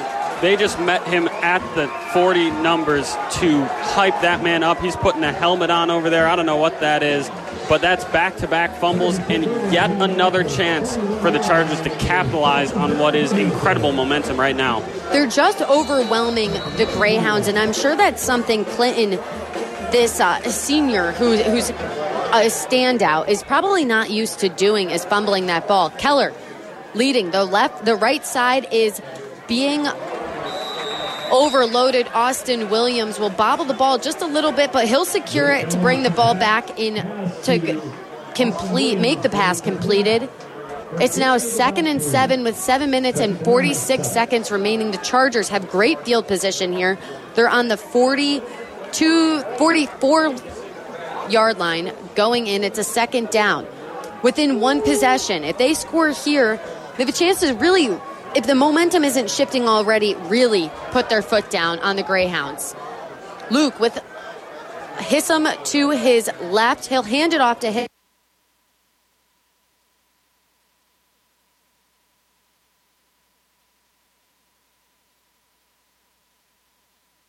Got tripped up a little bit. Still mm-hmm. had, obviously, that heady nature to just jump forward, grab a couple extra yards, and sets the Chargers up with a third and short here. Third down, Ty Williams will come off the field, but Foose will come on. You have Tesla and Foose on Keller's left. Hissam lining up on Keller's right. And Austin Williams also on Keller's right. Luke looking to his right. He'll pass the ball a little blooper, but it looks like a can got on his arm because he throws that really into no man land, which, if he wasn't careful, could have been intentional grounding. I mean, he got he got hit pretty good on that one, and that ah, you really do not like to to waste an opportunity like that. Obviously, got it down to third and short. I think a little bit was uh, they called that pass uh, bobbled and I guess out of bounds over on the left side. I thought was uh, was complete, but they. Um, I don't know. Keller's punting again, and you really don't want to after what was a great momentum shifter opportunity. Yeah. Keller back punting. He gets the ball. It float a little bit in the air. Derek will have to come in for the ball, but it'll take a Charger bounce. Chargers will touch the ball. Alex Anschutz making a great diving stop right at the two yard line so it doesn't bounce in. Greyhounds, not great field position. They've had the worst of the day. They really have. That was just a great punt from Keller. You saw it right off his foot, end over end, and just drop down on the 10 and more great coverage from the Chargers. Stancombe and Clinton hopefully uh, can get something cooking, but hey, why not? Let's see a safety here. Let's see if John Pearson or, or maybe Kyle Kudla could really sneak in to that end zone. Stancombe clapping, trying to trick up the defense. Kudla moves a little bit. Peroni resetting his feet. Herzog looking over to his buddy Joe Schneider. It's actually funny. Schneider, Zog, or Herzog, and Anschutz all live together. The handoff to Clinton. He'll run up the right side and he gets away from the defense. He'll make a pretty pretty good run before Joe Schneider will knock him out of bounds. Clinton has wheels, and he just seems to be sneaking by that defensive line. They'll mark him right about the let's see. Looks like he got just about to the 50 yard line, but they'll mark him a little bit short. He's now at the 46 yard line going in. They'll bring up first and 10, of course, for the Greyhounds. It's now 14 to 10. Greyhounds leading with six minutes remaining in the first half. Stancombe clapping. He'll clap the ball. He looks over to his left. He'll pass that ball and pick up a few yards. That pass is complete to number 81, Frank Bentley. That was more great coverage from Harding. It, it obviously you gave up a catch and you gave up what was about seven yards, but he really held tight onto that leg in what could have been another house call. And if the Chargers aren't careful and they keep missing these tackles, that's when the Greyhounds have the chance to get away. They have wheels and they can move. Stancombe passes it off to number three. He'll be brought down, though, by Herzog pretty quickly, but it will be enough to move the chains. Now, five minutes and 20 seconds remaining in the first half. I think I think you gotta just keep being careful with Clinton. You saw it right there. They were backed up on the three. Great field position for the Chargers, and that was really the first time we were able to see Clinton's straight line speed. We saw him be shifty, shift, uh, and miss t- make tacklers miss. And Clinton was out of the game. He's now back in. They fake the handoff to him. Stancombe with nowhere to go. He's under pressure and he's brought down. That was more incredible coverage by the Chargers. It's not going to show up on the stat sheet, of course. It's not a pick, it's not a pass deflection. But on that left side, one on one coverage across the board and just locked him up. Of course, forced uh, Stancombe to just eat that one. Stancombe looking to the side for a play. Kyle Kudla looking over showing emotion for his coaches to give him a play. He gives a little bit of a clap. Kyle Perrin lining up on the left side, hoping to get through to Stancomb quickly. Burton trying to also get through. The ball is passed off to Clinton. He'll break through. And he is breaks it one, two, three tackles before are brought down by Alex Anschutz. Greyhounds now moving on the other side into the red zone. It's four minutes and 10 seconds remaining in the first half. It's 14 to 10. Greyhounds still with the lead, but within one possession. Defense doing a great job today. But if they force a turnover anywhere, it needs to be here. It really does. This is this is the key possession for the Chargers. Obviously, we're under four minutes left in the half here, and you you've scored ten unanswered points. You don't want to let the momentum go right back to the Greyhounds. On the 20 yard line, this Stanton takes the snap. He passes that ball off. It will be a pass complete, and the Greyhounds will move eight yards. It's now second. They'll move seven yards. It's now second and three. Clock is running with three minutes and 30 seconds remaining. Changing some players. Derek coming off the field. Clinton coming back on. That's something that all the Charger defense, I'm sure, is aware.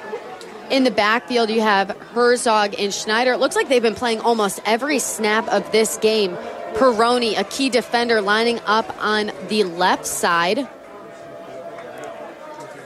Stancomb takes the snap. He'll pass it off to Clinton. Clinton, with nowhere to go, he'll break a tackle out of Herzog.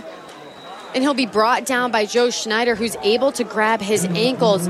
Herzog coming out of nowhere to try to too fast. They move out of the hands of the Chargers defenders. I mean, we talked about it pregame how much the coaches have influence on these games. Of course, these aren't things that are going to show up in the stat sheets. You know, there aren't you know tackles or whatever that go to the coaches, but they're putting Clinton in these great one-on-one opportunities in the outside zone runs. Clinton now on the right side of Stancomb. And with a slap, he'll move to the left. That seems to be their favorite move. Clinton gets the ball handed off. He'll break two, three tackles before he's brought down in the end zone by number 48, Kyle Kudla. That's another score by the Greyhounds. It's now 20 to 10 with 2 minutes and 33 seconds remaining in the first half. The most points scored in a football game at the end of the first half. Hopefully, the Chargers can be the ones to score. Had the last laugh in this half. Lining up for the extra point. The snap, the kick, it's through narrowly the goalposts, and it's good. It's now 21 to 10 with two minutes and 33 seconds remaining in the first half. That was just about the perfect drive for the Greyhounds. Did it with the run, did it with the pass, and of course it ended as it usually does for them with Clinton walking into the end zone seemingly untouched. He's getting so many hands on him, and yet he just keeps running, keeps walking right through them like they're nothing. It's unfortunate we look back at that fumble uh, that the Charger offense was then unable to convert because you know this defense is going to be tired and they'll, they'll, get to rest a little bit at halftime but uh, keller needs to stay on the field just a little bit longer not for punting but as quarterback uh, to give that defense a little bit of a chance. So we'll bring out special teams. We have Peroni and Foose in the backfield ready to receive to come up with great plays and give your offense opportunities only for them to go three and out. As you said, it really does. It, it might not affect it on plays like that, but it's it's over time. It's kind of a war of attrition where you're tiring these guys out.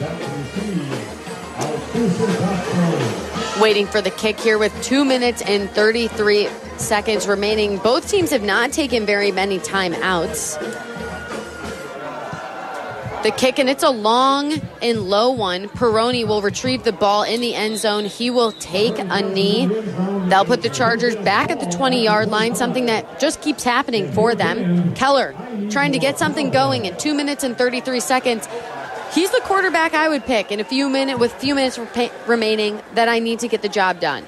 Having Luke Keller under center is just such an underrated thing for a team. He can do so much for you. He's done so much for the Chargers so far this game. But we talked about comparing him to Chance in these great players of Hillsdale Old.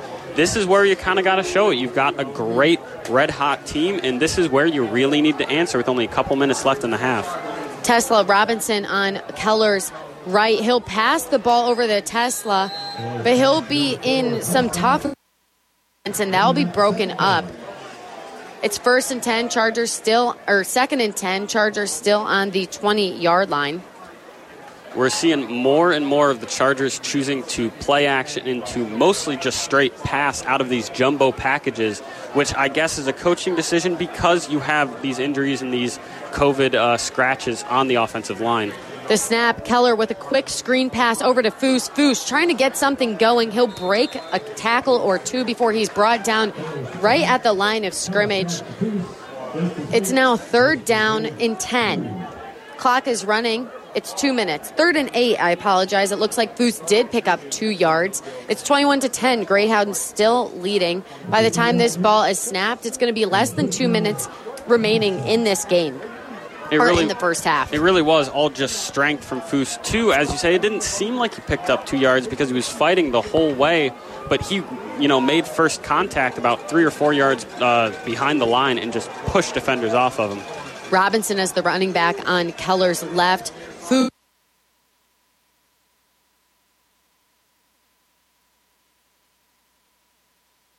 pick up that first down and then some before he's knocked out of bounds at the 49 yard line. Going in a great run by Keller and going out of bounds will stop that clock. So buys Keller a little bit of time to get into that run zone, uh, red zone. Sorry, the clock will run. It's going to be a minute and 30 seconds remaining. Keller looking to the sideline. They're going to go with the same formation Williams and Foose and Robinson on the left. Keller going over to the left. He'll pass that ball over to Foose. Foose able to pick up a yard before he is knocked out of bounds. We are seeing some great poise and decisiveness from Keller right now. Of course, tucking it to run, you don't associate with poise because you're, you know he's not standing in the pocket, but he just took off. He knew when to go. And if you know Keller, you know he's a pretty calm and relaxed guy. Keller, unfortunately, is sacked on his left side. They did. They had their tight end Michael Harding in, but he was running down the right in a route that wasn't there to block Keller's left, his blind side. Chargers going to take a timeout. Quick here. That will stop the clock. There's now 53 seconds remaining in this first half. It's 21 to 10. Greyhounds leading. Chargers in a difficult situation. They're on the 49 yard line, fo- 48 now, let's say, because it's third and 11, and they're going in. They're down. It was once a one possession game, which I think shows them that they, they can hang with this team and, and possibly win it. But they do have to convert here uh, to give them a give them less work in the second half. Of course, uh, this is where players like Ben Gino being out really does hurt you because we talked about all the passing they've been doing from the jumbo package and loading up that left side. And then all of a sudden, when you release that tight end for routes, it leaves the left tackle in these one on one situations that all credit to, to uh, Whit Lewis right now, but he's just kind of getting eaten up out there.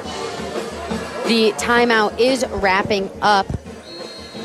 Robinson out now, bringing in Logan Van Amvor in. He's on chart on Keller's right. So is Foose and Tesla. Keller on the move to the right. He looks like he's going to have to keep that ball. He runs, throws it down the sideline, but he's going to throw it out of bounds. He was trying to hit Foose, but just really had nowhere to go. That'll bring out the punting squad with 48 seconds to go. I'm not going to lie, Christian. I probably would have gone for it here. On on fourth and eleven. I don't know about that. Uh, I, I gotta say it's uh, it's it's one of those in the moment decisions where Keller's got to go for that pass, but he even the, the pass the player he's going for is only going to pick up five or six yards.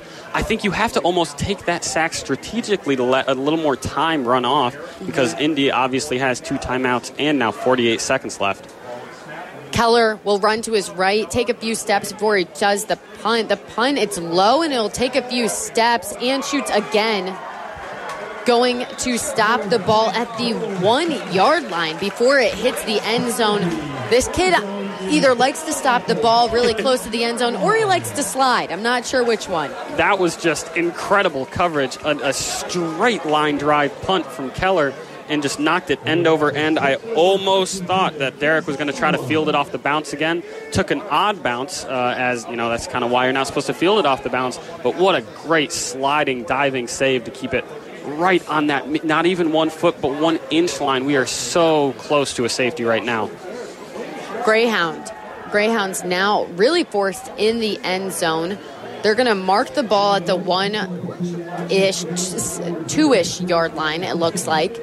We have 38 seconds remaining. Greyhounds with the ball. It's 21 to 10. Greyhounds also with the lead. Stancomb and Clinton hanging out in the backfield or in, in the end zone.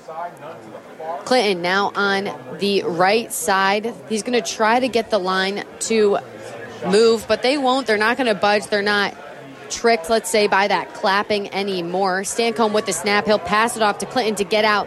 He's eaten up by the D line, but not soon enough. He just will move about the same place. By he was eaten up by Max Torbert, still at the uh, uh, the two yard line going in. Uh, not enough for a safety. Still, still great field position for the Chargers, though. Anytime you're in the pistol and standing inside of the D in Hillsdale in that end zone, it is nothing to complain about. But obviously, we saw a similar field position just a couple of drives ago, and the Greyhounds, specifically Clinton, took it maybe 50 yards downfield, and this, of course, a far different result.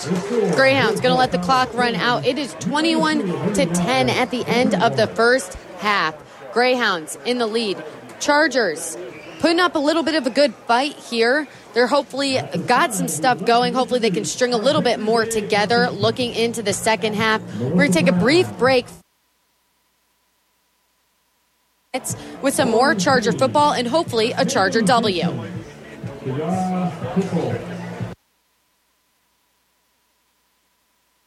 Completion percentage, they're not really hitting you downfield other than that one big throw uh, for 75 yards. Really, what it is, is they're just hitting dink and dunks, crossers over the middle, and all that does is stretch out this defense because to stop a guy, or even, of course, as they're doing to slow down Clinton, who has, of course, 141 yards already, what you have to do is put so many guys in the box, so many linemen over the middle, that it leaves a lot of one on ones. And all you really need to do is make the Chargers think twice about putting so many, uh, you know, man, so much man coverage across the board. And speaking of defense, Alex Anschutz has 11 tackles. Kyle Kudla close behind with six. Herzog with five, and Schneider with three. Those are those big four on the defense. Josh Peroni not in the leaderboard, but also a key defender. You know, you don't want to throw it to where uh, Josh is hanging out. Chargers taking the field as the warm up clock or the halftime clock winds down. Greyhounds won the coin toss. They chose to defer, so they will receive at halftime. Again, they're up. It's a two possession game. In the backfield, we have somebody a little bit different that we're looking at. We have uh, Porter lining up as well. Yeah, so the kick actually landed out of bounds for the Chargers, which is, of course, a big no no. What that does is set them up at the 35, and extra, what is 15 yards. And the Chargers so far this game have been really winning the uh, the field position game. You hate to you hate to uh, give it up See on what yeah. it was a mistake like that. Well, there was also a, a false start, looked like right there, so that also is going to add a little bit illegal position. So now we have the Greyhounds. Stancomb at the head of this offense. He has Clinton right on his right. You now f- switching to the left. You have Schneider and Herzog in the backfield. Coming out of nowhere, Herzog is going to come to try to make that tackle, but Chambers is actually going to grab him a little bit. I think I think it's important that the uh, the Chargers keep doing this. You have to, as much as you really want to uh, put more guys over the top and try to stop these passes, even if they're little crossers. You really need to stay true and you know really stop what's hurting you the most, which is the run. Clinton now lining up as a wide receiver. They're going to look. Stancomb is going to grab that. Pat is going to grab the snap. He's going to throw the ball quick and get rid of it to number 81, Frank Bentley. He's going to pick up the first down. 45 seconds into the second half of the game. Char- the Greyhounds at the 50 yard line. Clinton coming out for a little bit of a rest. That'll be Porter now lining up on Stancombe's right. This will give the Charger defense maybe a little bit more of a rest as well. Schneider as the DB coming over to the right side to play hands with some guy. They're going to pass it off to Porter. He's going to run it up the middle, but he's going to be stopped by a fury of Chargers. That, those are the tough ones that you hate to give up when you still pick up uh, or give up what is four or five yards on a first down run to someone that's not Clinton. Clinton coming back into the game. Porter will come out. Another key player on this Greyhounds offense is number nine, Derek. He's also in the game right now. He's lining up as a wide receiver on the right side, but Clinton is over on the left as a running back. Stancombe clapping his hands. He'll scramble over to his right. He has a second to set his feet, and he's going deep. That pass is broken up in the end zone by number nine, Mason Dooley. Mason Dooley is not a player you would expect to be this impressive, but he is a really strong and uh, talented guy, and he stayed with that guy, and that might be the first Charger player we've seen who's been able to keep up with uh, anyone on the Greyhounds. They're quick, and that was Ponder, number zero, that he chased into the end zone. Stancombe setting up again. He's clapping the ball, but the Charger crowd is really just way too loud. It looks to be a little bit confusing. Number three, Einman setting up. He's going to go deep. And as Stancombe is looking for him, he is sacked by the Chargers. Jonathan Burton coming out, getting excited for the Chargers. Nate Chambers, a captain on this Charger team, really got to Stancombe quick and brought him down right as he was looking to go deep. That is exactly what they needed. They've only gotten one sack so far up until that, and they really needed some pressure to put on Stancombe, make him a little uncomfortable in the pocket. And so now that will bring up fourth and 11 with 12 minutes and 30 seconds remaining. The Greyhounds haven't moved much from that 50 yard line. They're on the 49 yard line. They're going to punt this ball. It's 21 to 10. In the field, Foose is going to call for a fair catch right on the 16 yard line going in. Again, not the worst field position of the game, so we'll take it as a positive. Oh, of course, and this is exactly what we talked about pre-game. Was when the uh, the Greyhounds chose to defer, they were looking to obviously start the uh, the second half on the right foot, and of course it was the Chargers that set the tone defensively and really stalled what was a very hot offense up until this point. That's right. And now the Chargers have Luke Keller back at the top. I'm in a great position in the press box, but it is sometimes hard to see who's lining up to him, like lining up next to him. Foose right on his right, but instead of passing the ball off, Keller will keep it for himself. He tries to run a little bit. Looks like he didn't get very far. Cole Johnson got a little tied up with the guy on after the play had finished. Those are the little things that you love to see your captain, your leader at quarterback, just put his head down and show he's willing to get in the trenches and fight right along next to you. It's second and nine for the Chargers, 21 to 10 with the Greyhounds in the lead. You have Foose on Charger on Keller's right. Keller looking to his right side. He'll get rid of the ball right as he was hit hard. The ball he was targeting Tesla, but the ball got a little too far away from him, and Trayvon Hall almost intercepted it, but it was also out of his reach. Now, uh, it's not going to show up on the stat sheet, but Logan, the uh, in at running back, made a great block, picked up a late blitzing uh, linebacker. Obviously, didn't turn into an, anything, just an incompletion, but that would have been big and is continues to be big for the Chargers who are looking for pass protection. Now, third and nine for the Chargers, lining up on the 14 yard line or the 15 yard line. Keller still with Foose to his right. He's going to look over to his left. He has to scramble.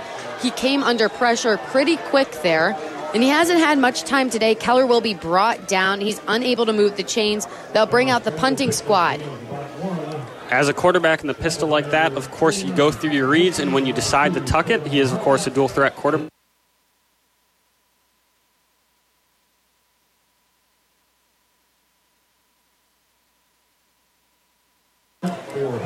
Number nine, Derek, is now lining up around the 42 yard line going in for the Greyhounds as Keller is lining up at the four yard line waiting to punt that ball.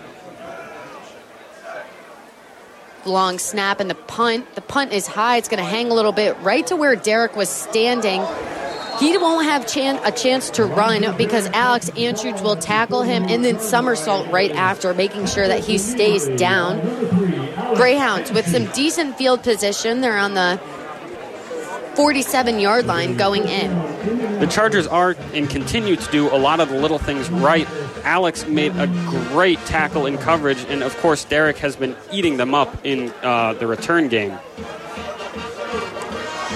Stancomb right back out here with Clinton. He's clapping for the ball. It'll be snapped. He's going to fake the handoff to Clinton. He's going to pass the ball over to Kinnett, someone who we haven't seen much of this game. It's a quick little screen pass. He won't get far before he's met by Alex Anschutz. It's going to be a loss of two yards.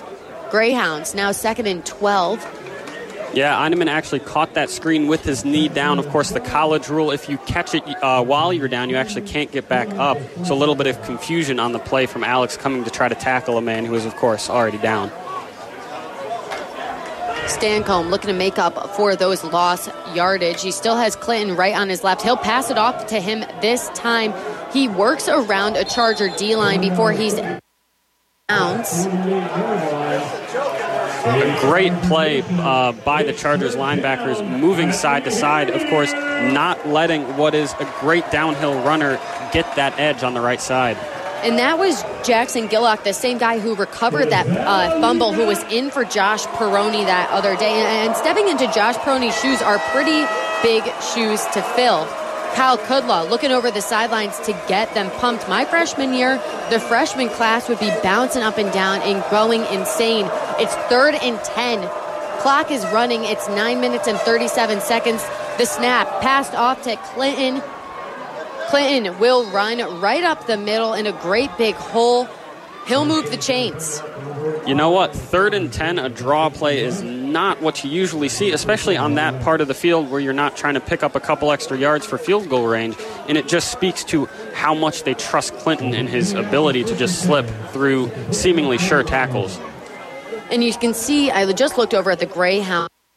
I looked at first for first glance is pretty scarce, but you can see half of their team seems to be in a team meeting of some sort. Possibly maybe the defense uh, devising a, a plan to stop Keller. Stancomb now with uh, some extra time. He passes the ball right off again to Clinton, who runs through a huge hole right up the right side of the field, right into the end zone. Nobody could keep up with him. It was literally like the Charger defense was moving the other direction. So that will put the Greyhounds now within three possessions of the Chargers. It's so tough to defend a guy like that that has what he just showed is great downhill speed and yet is so shifty as well and can get to that top speed so quickly and he just he just burned the whole Chargers defense all at once. After that Greyhound touchdown, it puts the Chargers in a little bit more of a difficult position. And the extra point is now lining up. It's now 27 to 10. And with that extra point, it'll be 28 to 10 with 8 minutes and 49 seconds remaining. We're going to take a brief break here, and we'll be back in just a few moments with hopefully a little bit of a drive from the Chargers offense. Integrity, commitment, love of the game. These traits describe the people high school sporting events can't start without the officials. They're out there every day giving back to our kids. Let's give them the respect they deserve. Better yet, why don't you become one? Visit the MHSAA website for more information. There's help wanted, just whistle. A message from the Michigan High School Athletic Association promoting the value and values of educational athletics. The benefits of playing multiple sports from the youth level through high school are being proven even by those who've made it to the so called next level. More college coaches want multi sport athletes, and nearly 90% of the players taken in the recent pro football draft played multiple sports through high school.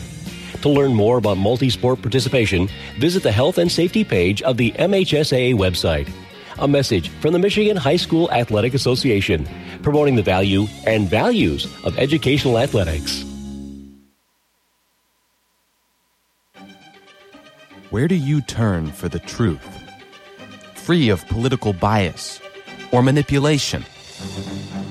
Radio Free Hillsdale brings you the top stories affecting our world and your community at the top and bottom of every hour. From your trusted voices at SRN News. Tune to the truth. Radio Free Hillsdale 101.7 FM.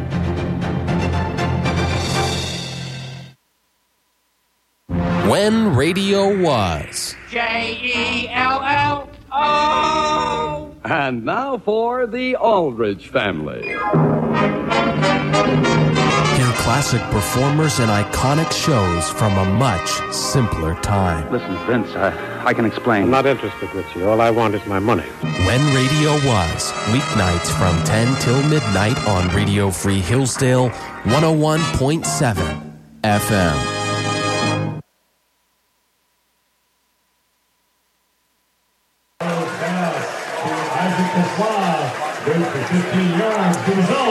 Welcome back, Charger fans. We're here at Frank Muddy Waters Stadium. It's Reagan and Christian on the call today, watching the Charger football team take on the Greyhound football team. Chargers in a bit of a good position after a pretty good return by Josh Peroni and a great screen pass to Isaac Tesla. Chargers now on the 45 yard line going in. It's first and 10 with eight minutes remaining. Luke, with the snap, he'll have some time in the pocket, but it looks like he gets hit almost threw that ball into ground Greyhound hands, and he kind of skips away because he knew he almost messed up. You, you really hate those ones, of course, because as you're getting hit, it can really throw the trajectory of that ball off. And Tesla actually had inside position on that uh, that little three-step slant. It could have gone for seven or eight yards. Of course, falls incomplete. And Luke has already been sacked four times this game, which that's more than enough. And that's you don't want your quarterback sacked even more than four times in a whole game, let alone sacked in a whole game. Jack Robinson it gets the ball on the handoff, but he'll be tackled before he can even get to the line of scrimmage. So the Chargers gonna going to lo- gonna lose a yard. It's third and eleven. That's another thing where protection hurts you because if, of course, Keller had a little bit more time, maybe that pass is on the money, and all of a sudden it's third and two instead of now third and 11 in a very tough passing down to convert for the Chargers here. Some substitutions will buy the Chargers a little bit of time. Austin Williams a pretty fast target for Keller lining up on his left. He has a little extra protection as Harding also has his left side. Foose also there to block. Keller is going to wind up and go deep on the right side. He throws it, but he is over to Tesla, but Tesla just can't get a hand on it. It was looked like it was just a few inches out of Tesla's reach. He was also in double coverage it's hard to make these long plays, and, and, Luke has to be good enough to just get it in within a few inches. He only has a slot to throw that ball because the Greyhound coverage is just that good. Very tight window, you're exactly right. The free safety, obviously, the corner was beat, but the free safety came over from the top and was right there, provided some great help coverage. This will bring out the punting squad, and thus it'll keep Luke Keller on the field. The long snap and the punt from Luke Keller, it'll linger in the air a little bit. That's Clinton over in the field. Anschutz, hits him so hard, and the ball is knocked out. It's moving, going crazy, and Chargers are motioning that they caught the ball. I have, well, I'll let the crowd speak for that.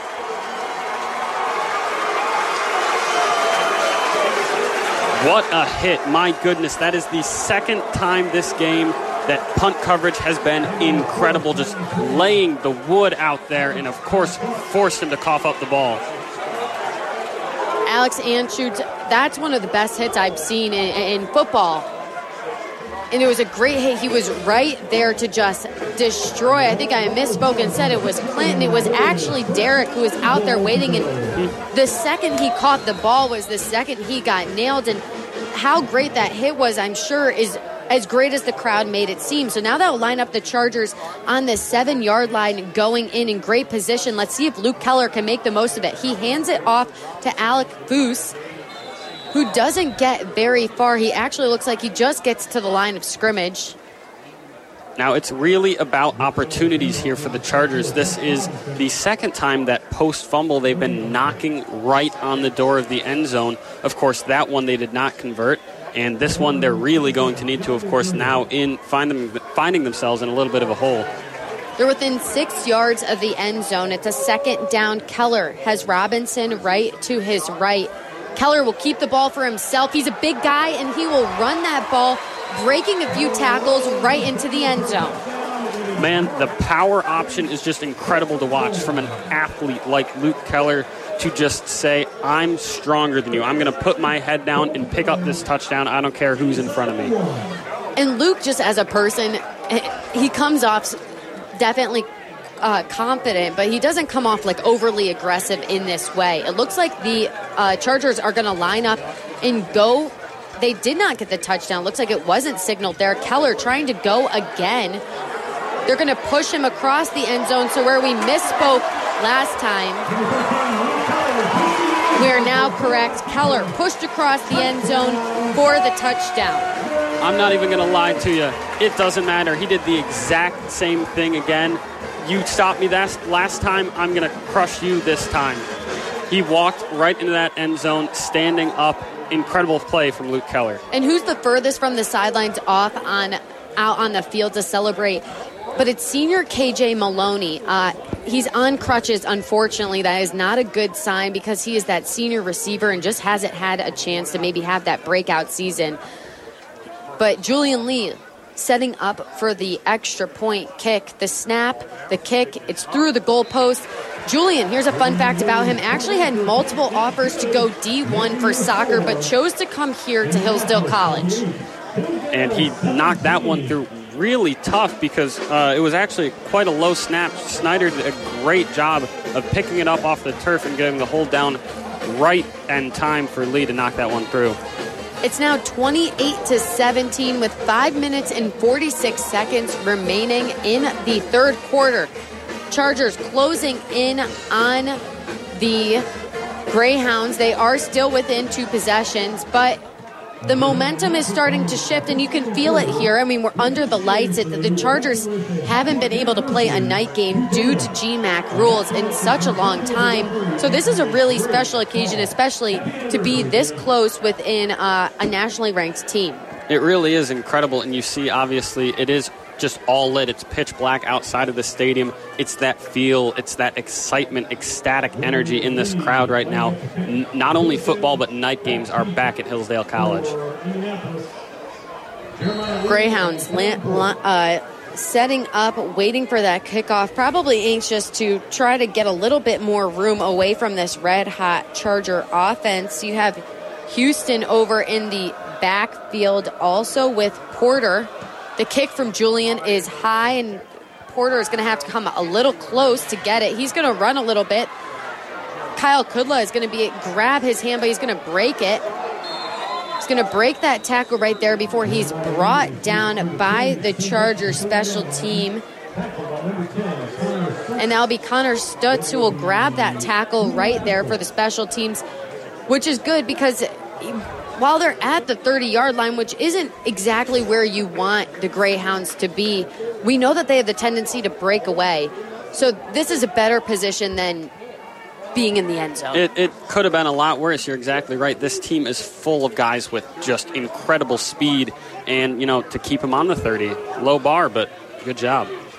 Stancomb now setting up. He has Clinton on his right, a little bit back behind him, almost as a halfback. Number 16's in motion. He'll pass the ball off to Clinton, who will go to the right side. He'll break a tackle by Herzog, who will now then leave it up to number 49, Gabe Nichols, to make that tackle. He'll kind of get his ankles and force Clinton out of bounds. It's amazing that Clinton can break as many tackles as he can. Uh, Herzog, a great safety who is just covering all over the field today. I actually, once my freshman year, tweeted out instead of saying that he had uh, 21 tackles, I tweeted out and said he had 21 sacks from the Hillsdale Chargers account uh, because he, he is really just all over the field and that amazing of a defensive player. Stancomb with the snap, he'll pass it off again to number 20, Kellen Porter, who will get a little bit of a run there. That will move the chains and it will move the Greyhounds into a pretty good field position. They're on the brink of the end, the red zone, which is something you really don't want to see. They're going to set up on the 40 yard line, and it's first and 10. I mean, it really speaks to the depth of this uh, Indianapolis team. We've talked about how good their star players are, but that was a backup running back that came in and just picked up 15 yards seemingly easily. And that's got to be, I mean, to be that good as a backup uh, running back and you're behind an even a, great running back, you can't be mad playing second teams like that. Stan Combs will get the snap and he'll have an incomplete pass. It just looks like he overthrew number 81. It's Frank Bentley just a little too wide. It'll bring up second and 10 with 28. Uh, it's 28 to 17. Greyhounds still leading with four minutes and 18 seconds remaining in the third quarter. The third quarter is just flying by as the teams seem to be shredding through each other's defense. Stancombe waiting for the ste- the snap. Clinton setting up in a little bit of a halfback position. You have number 81, Frank Bentley, on his right. He's going to pass it off to Clinton again. There's no surprise there. But he'll be tackled by number 36, Sam Zemis. We're starting to see a little bit of a different squad from the defense as people are starting to get a little bit tired. Alex Anschutz has tucked his jersey up, which is kind of his key sign to say, like, I'm, do- I'm, I'm starting to get a little gassed to this game. It bring, yeah. That is the tough part. Is this defense really has been on the field so much? It's now Harding over in the DB position. He's going to set up. He's guarding number three. It's third down, third and eight. Stancombe hands it off to Clinton, trying to get something going. He will be stopped before he can get that first down. He broke away from one tackle, but then it looks like he was hit hard by Herzog. Oh, Alex Andrews again with a huge hit. It really it won't show up as a tackle for him, but he slowed that man's momentum, just ran directly into him, even if he didn't, of course, you know, to actually tackle him, forced a fourth down, of course, now in five. Fourth and five, and it appears the Greyhounds are going to go to it, go for it, which shows that they are a little bit stressed by this Charger offense. Stancombe with the snap, he moves over to his right. He'll try to throw it over to number nine. But that ball will go right in and out of his hands, and that number nine, that is uh, Derek, who we've been seeing all game. It went right in and out of his hand, and if he would have caught that, he would have been right in the end zone. So that's a key mistake by the Greyhounds. You'll you'll take as many of those as you can get as the Chargers. We've talked so much throughout this game about the opportunities presented to the Chargers. They have another one here off of a turnover, and it's can you capitalize? Can you come back and bring your team a little bit of momentum? on the 35 yard Robinson over on his right. Keller having to scramble immediately. He'll do a little quick pass over to Austin Williams, but he'll throw it right over his head. It's now second and 10 on the 35 yard line. There's two minutes and 42 seconds remaining in the third quarter. It puts a lot of pressure on Keller. Of course, we keep going back to the fact that he is missing his starting left tackle, Ben Gino, and it really hurts that protection because there's so many times where he has to do what he did there, where it's a designed rollout on the on the play. It's a jumbo package where he has to straight pass out of it. It's difficult to, to put that much pressure on. Tight end right on that left side to help out Whit Lewis a little bit. Austin Williams trying to run down this right side, but Keller is going to be forced to the left where he's going to have a great, quick little pass to Logan Van Engvoort. That's going to move the chains. He's going to pick up a Charger first down. Two minutes and 30 seconds as the clock runs. Chargers nearing the 50 yard line. They're now on the 46 yard line going in. That was a great call from Otter because, of course, they have been so aggressive and been been getting to Keller so much. Using their aggressiveness against them on a screen play like that is a perfect call to make. Ty Williams comes off the field. On comes Boyd and Foose stacking up in the wide receiver position, wide receiver in the slot on the left side.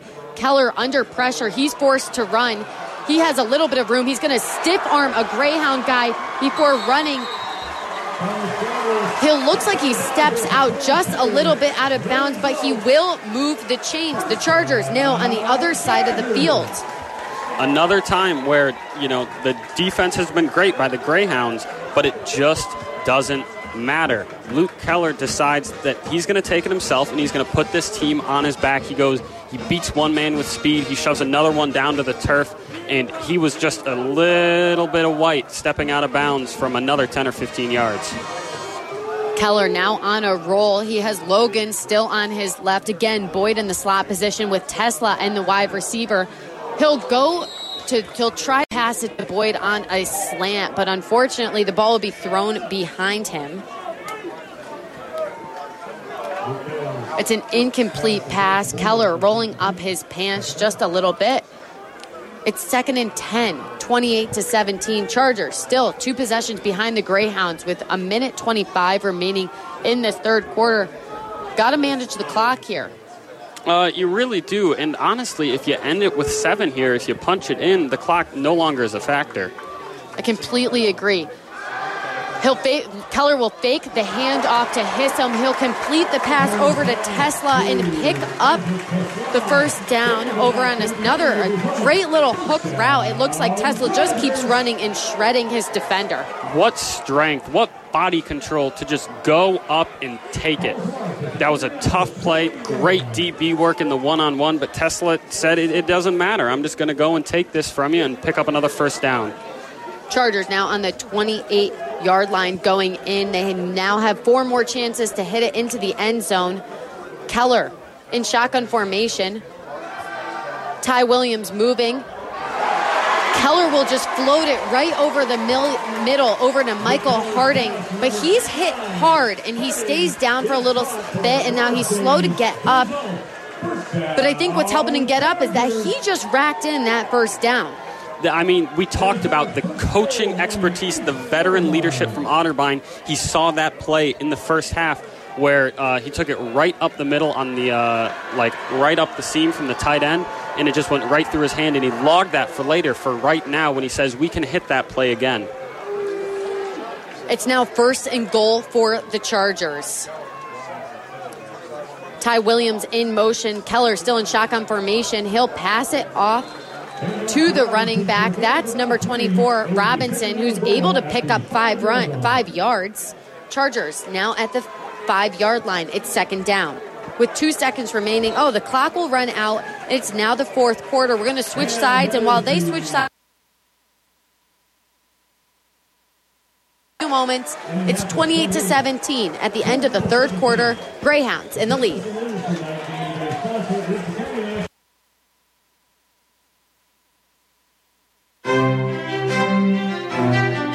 Hi, I'm Reagan, a student at Hillsdale College. Here's an excerpt from the preamble of the Declaration of Independence. Fourscore and seven years ago, our fathers brought forth upon this continent a new nation, conceived in liberty and dedicated to the proposition that all men are created equal. Now we are engaged in a great civil war, testing whether that nation, or any nation so conceived and so dedicated, can long endure. We are met on a great battlefield of that war. We have come to dedicate a portion of it as a final resting place for those who died here, that the nation might live. This we may in all propriety do, but in a larger sense we cannot dedicate, we cannot consecrate, we cannot hollow this ground. The brave men, living and dead, who struggled here have hollowed it, far above our poor power to add or detract. The world will little note, nor long remember what we say here, while it can never forget what they did here. Hillsdale College, defending liberty since 1844.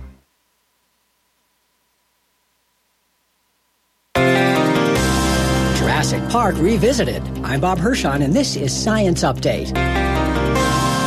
In the movie Jurassic Park, scientists cloned dinosaurs using DNA from ancient mosquito fossils in amber. They extract the preserved blood from the mosquito and, bingo, dino DNA. The ancient mosquitoes supposedly got the blood from dinosaurs they'd bitten. And now we can make a baby dinosaur. Uh, not so fast. Scientists at the University of Manchester have now debunked the idea that DNA can be extracted from fossils in amber. Working in an isolated laboratory, biologist David Penney and his colleagues donned the kind of forensic suits used at crime scenes. Using so-called next-generation sequencing techniques to minimize contamination, they were unable to detect any DNA from semi-fossilized insects in an amber-like substance, adding to growing evidence that a Jurassic Park scenario is purely science fiction. I'm Bob Hirshon for AAAS, the Science Society.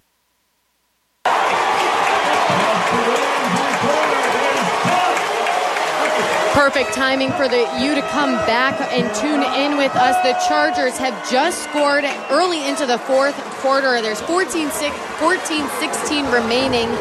A quick touchdown now puts the Chargers within one possession and they're putting a little pressure on the Greyhounds. It's now 28 to 23. We're waiting on the extra point.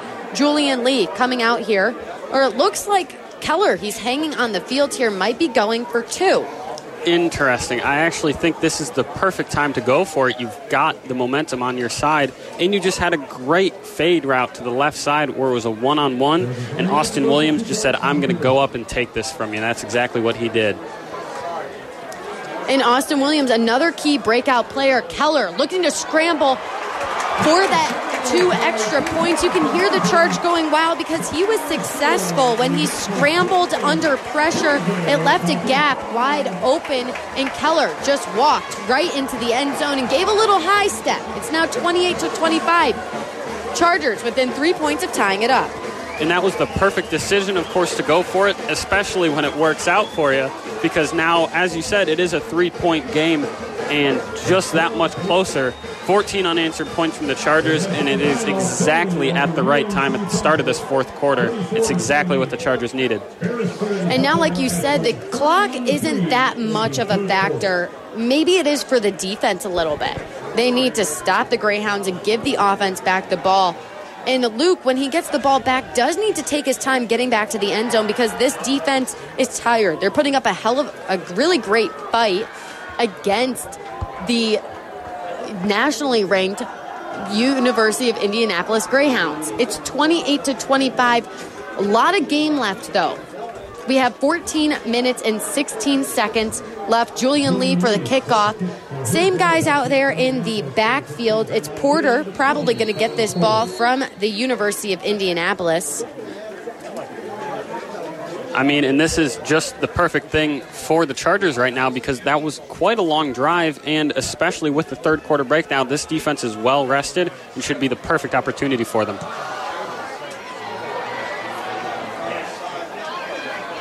That ball is retrieved by Lee. He's going to run a little bit because no Chargers were able to get to him in time. That's going to be a pretty good field position for Indy.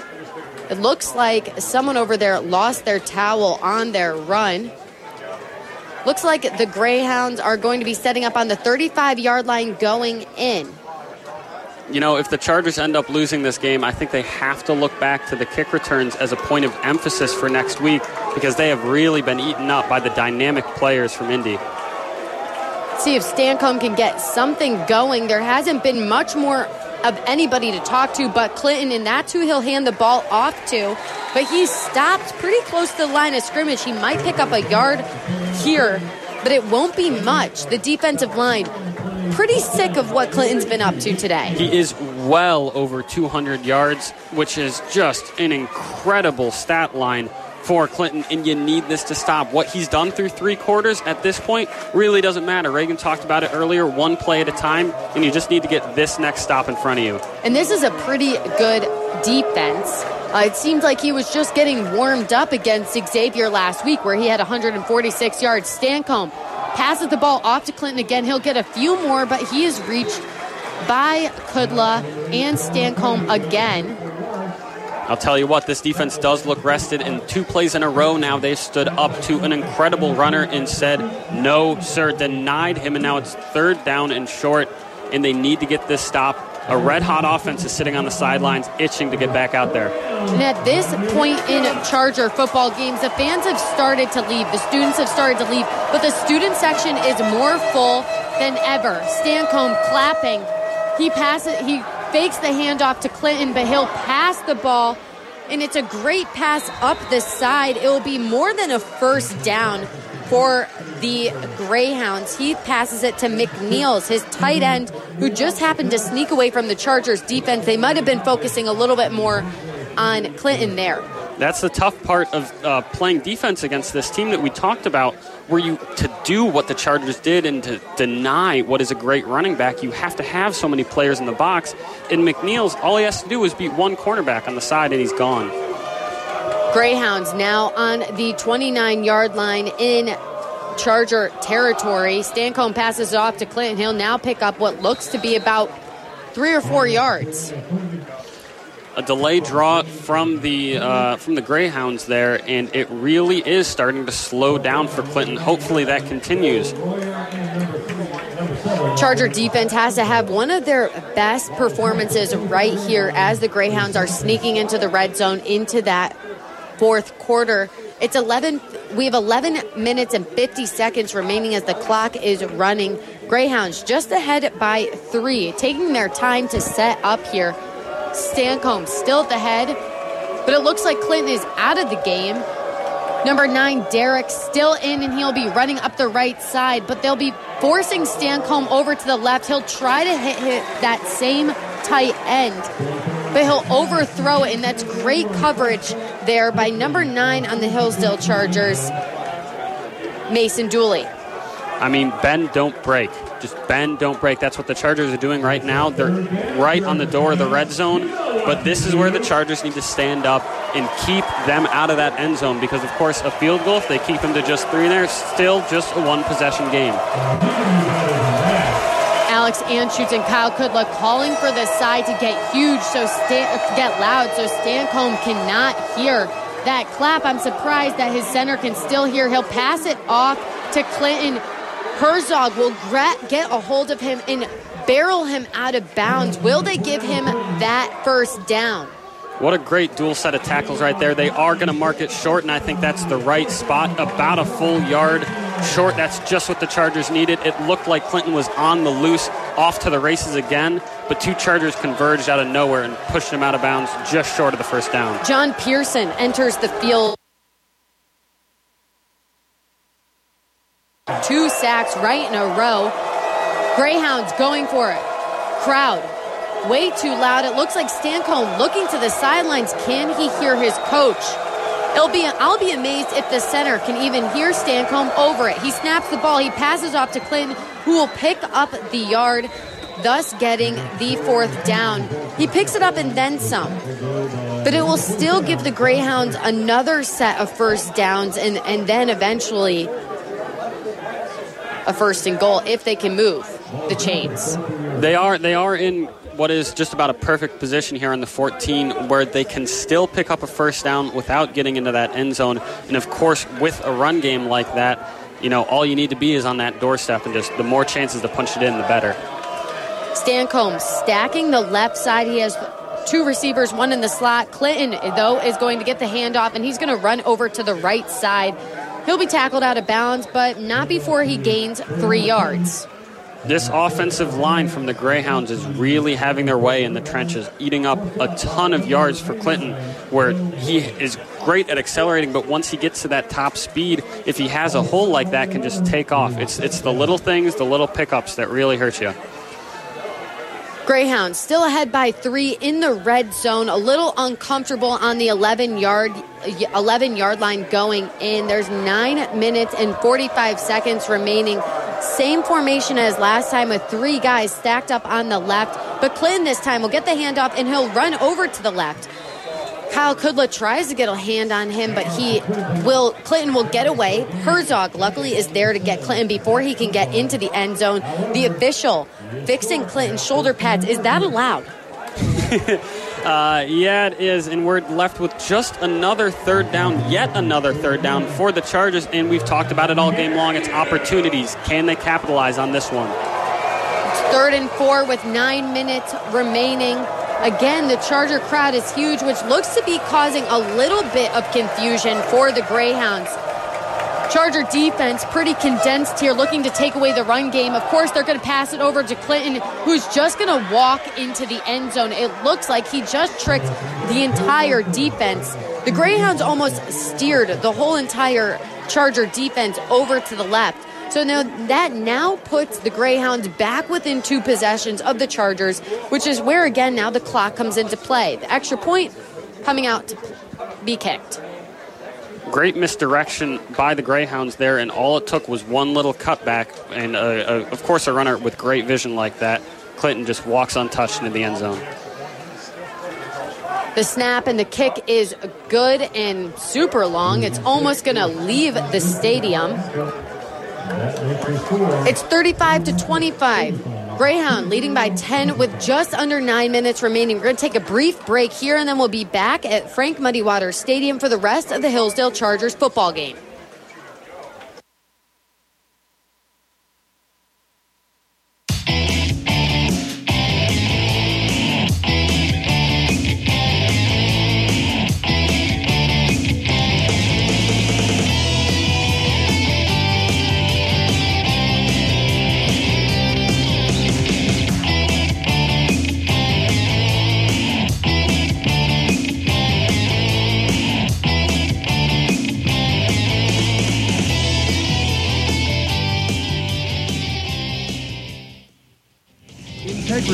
Commitment, love of the game. These traits describe the people high school sporting events can't start without. The officials. They're out there every day giving back to our kids. Let's give them the respect they deserve. Better yet, why don't you become one? Visit the MHSAA website for more information. There's help wanted. Just whistle. A message from the Michigan High School Athletic Association promoting the value and values of educational athletics. Have you listened to State Facts yet? It's the show where you learn about all 50 states from residents who currently live there. Think you know the right answer and know your geography and trivia from all across the country? Well, test your knowledge with Jane O'Connor on Radio Free Hillsdale 101.7 FM.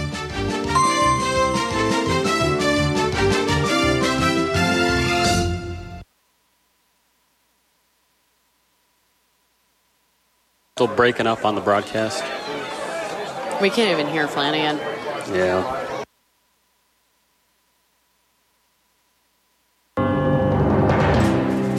Hello, I'm Cole, a marketing major at Hillsdale College. Here is Hillsdale President Dr. Larry Arnn on the definition of true freedom. The Declaration of Independence is more than a bold letter to a British king written by upstart colonists, although it very much is that. The Declaration explains the promise of America that all men and women are born equal in their possession of natural rights, and that the proper exercise of these rights can lead to a full and deeply satisfying life. Just as the Declaration explains America's promise, the Constitution upholds that promise. Its purpose is to protect the rights of all of us, our natural rights. This establishes the possibility, not the guarantee, that we can have a good life. This is true freedom. This Constitution Minute was brought to you by Hillsdale College.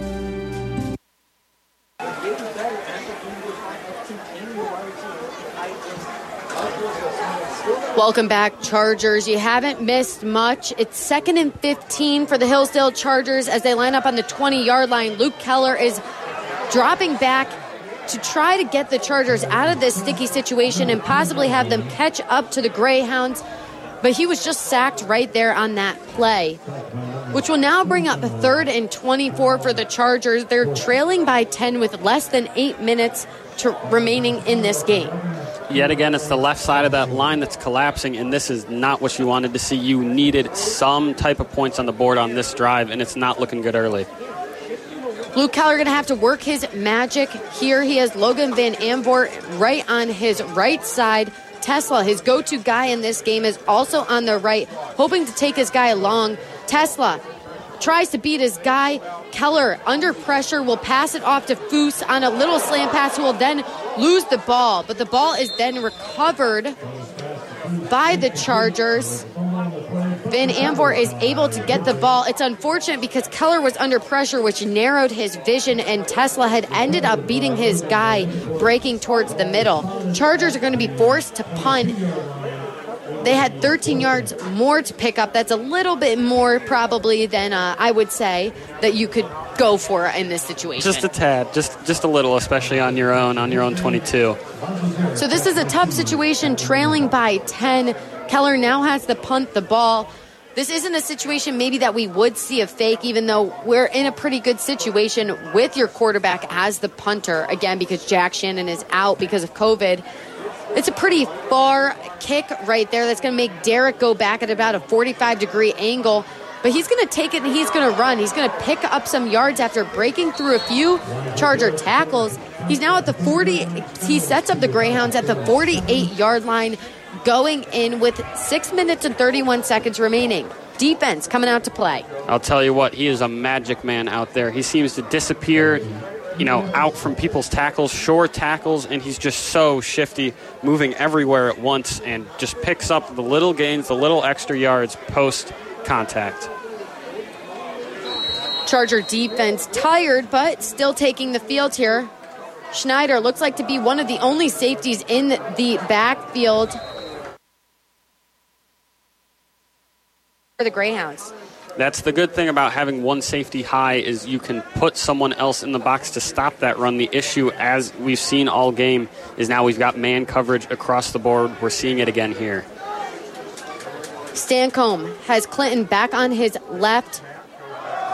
He'll pass it off to Clinton, who will run over to his right. He'll pick up a few yards, but he'll bring up a Greyhound third down. But they're on the other side of the 50 going in, going out. More sure tackling from the Chargers just when they need it. And again, another opportunity, another third down that the Chargers need to stop.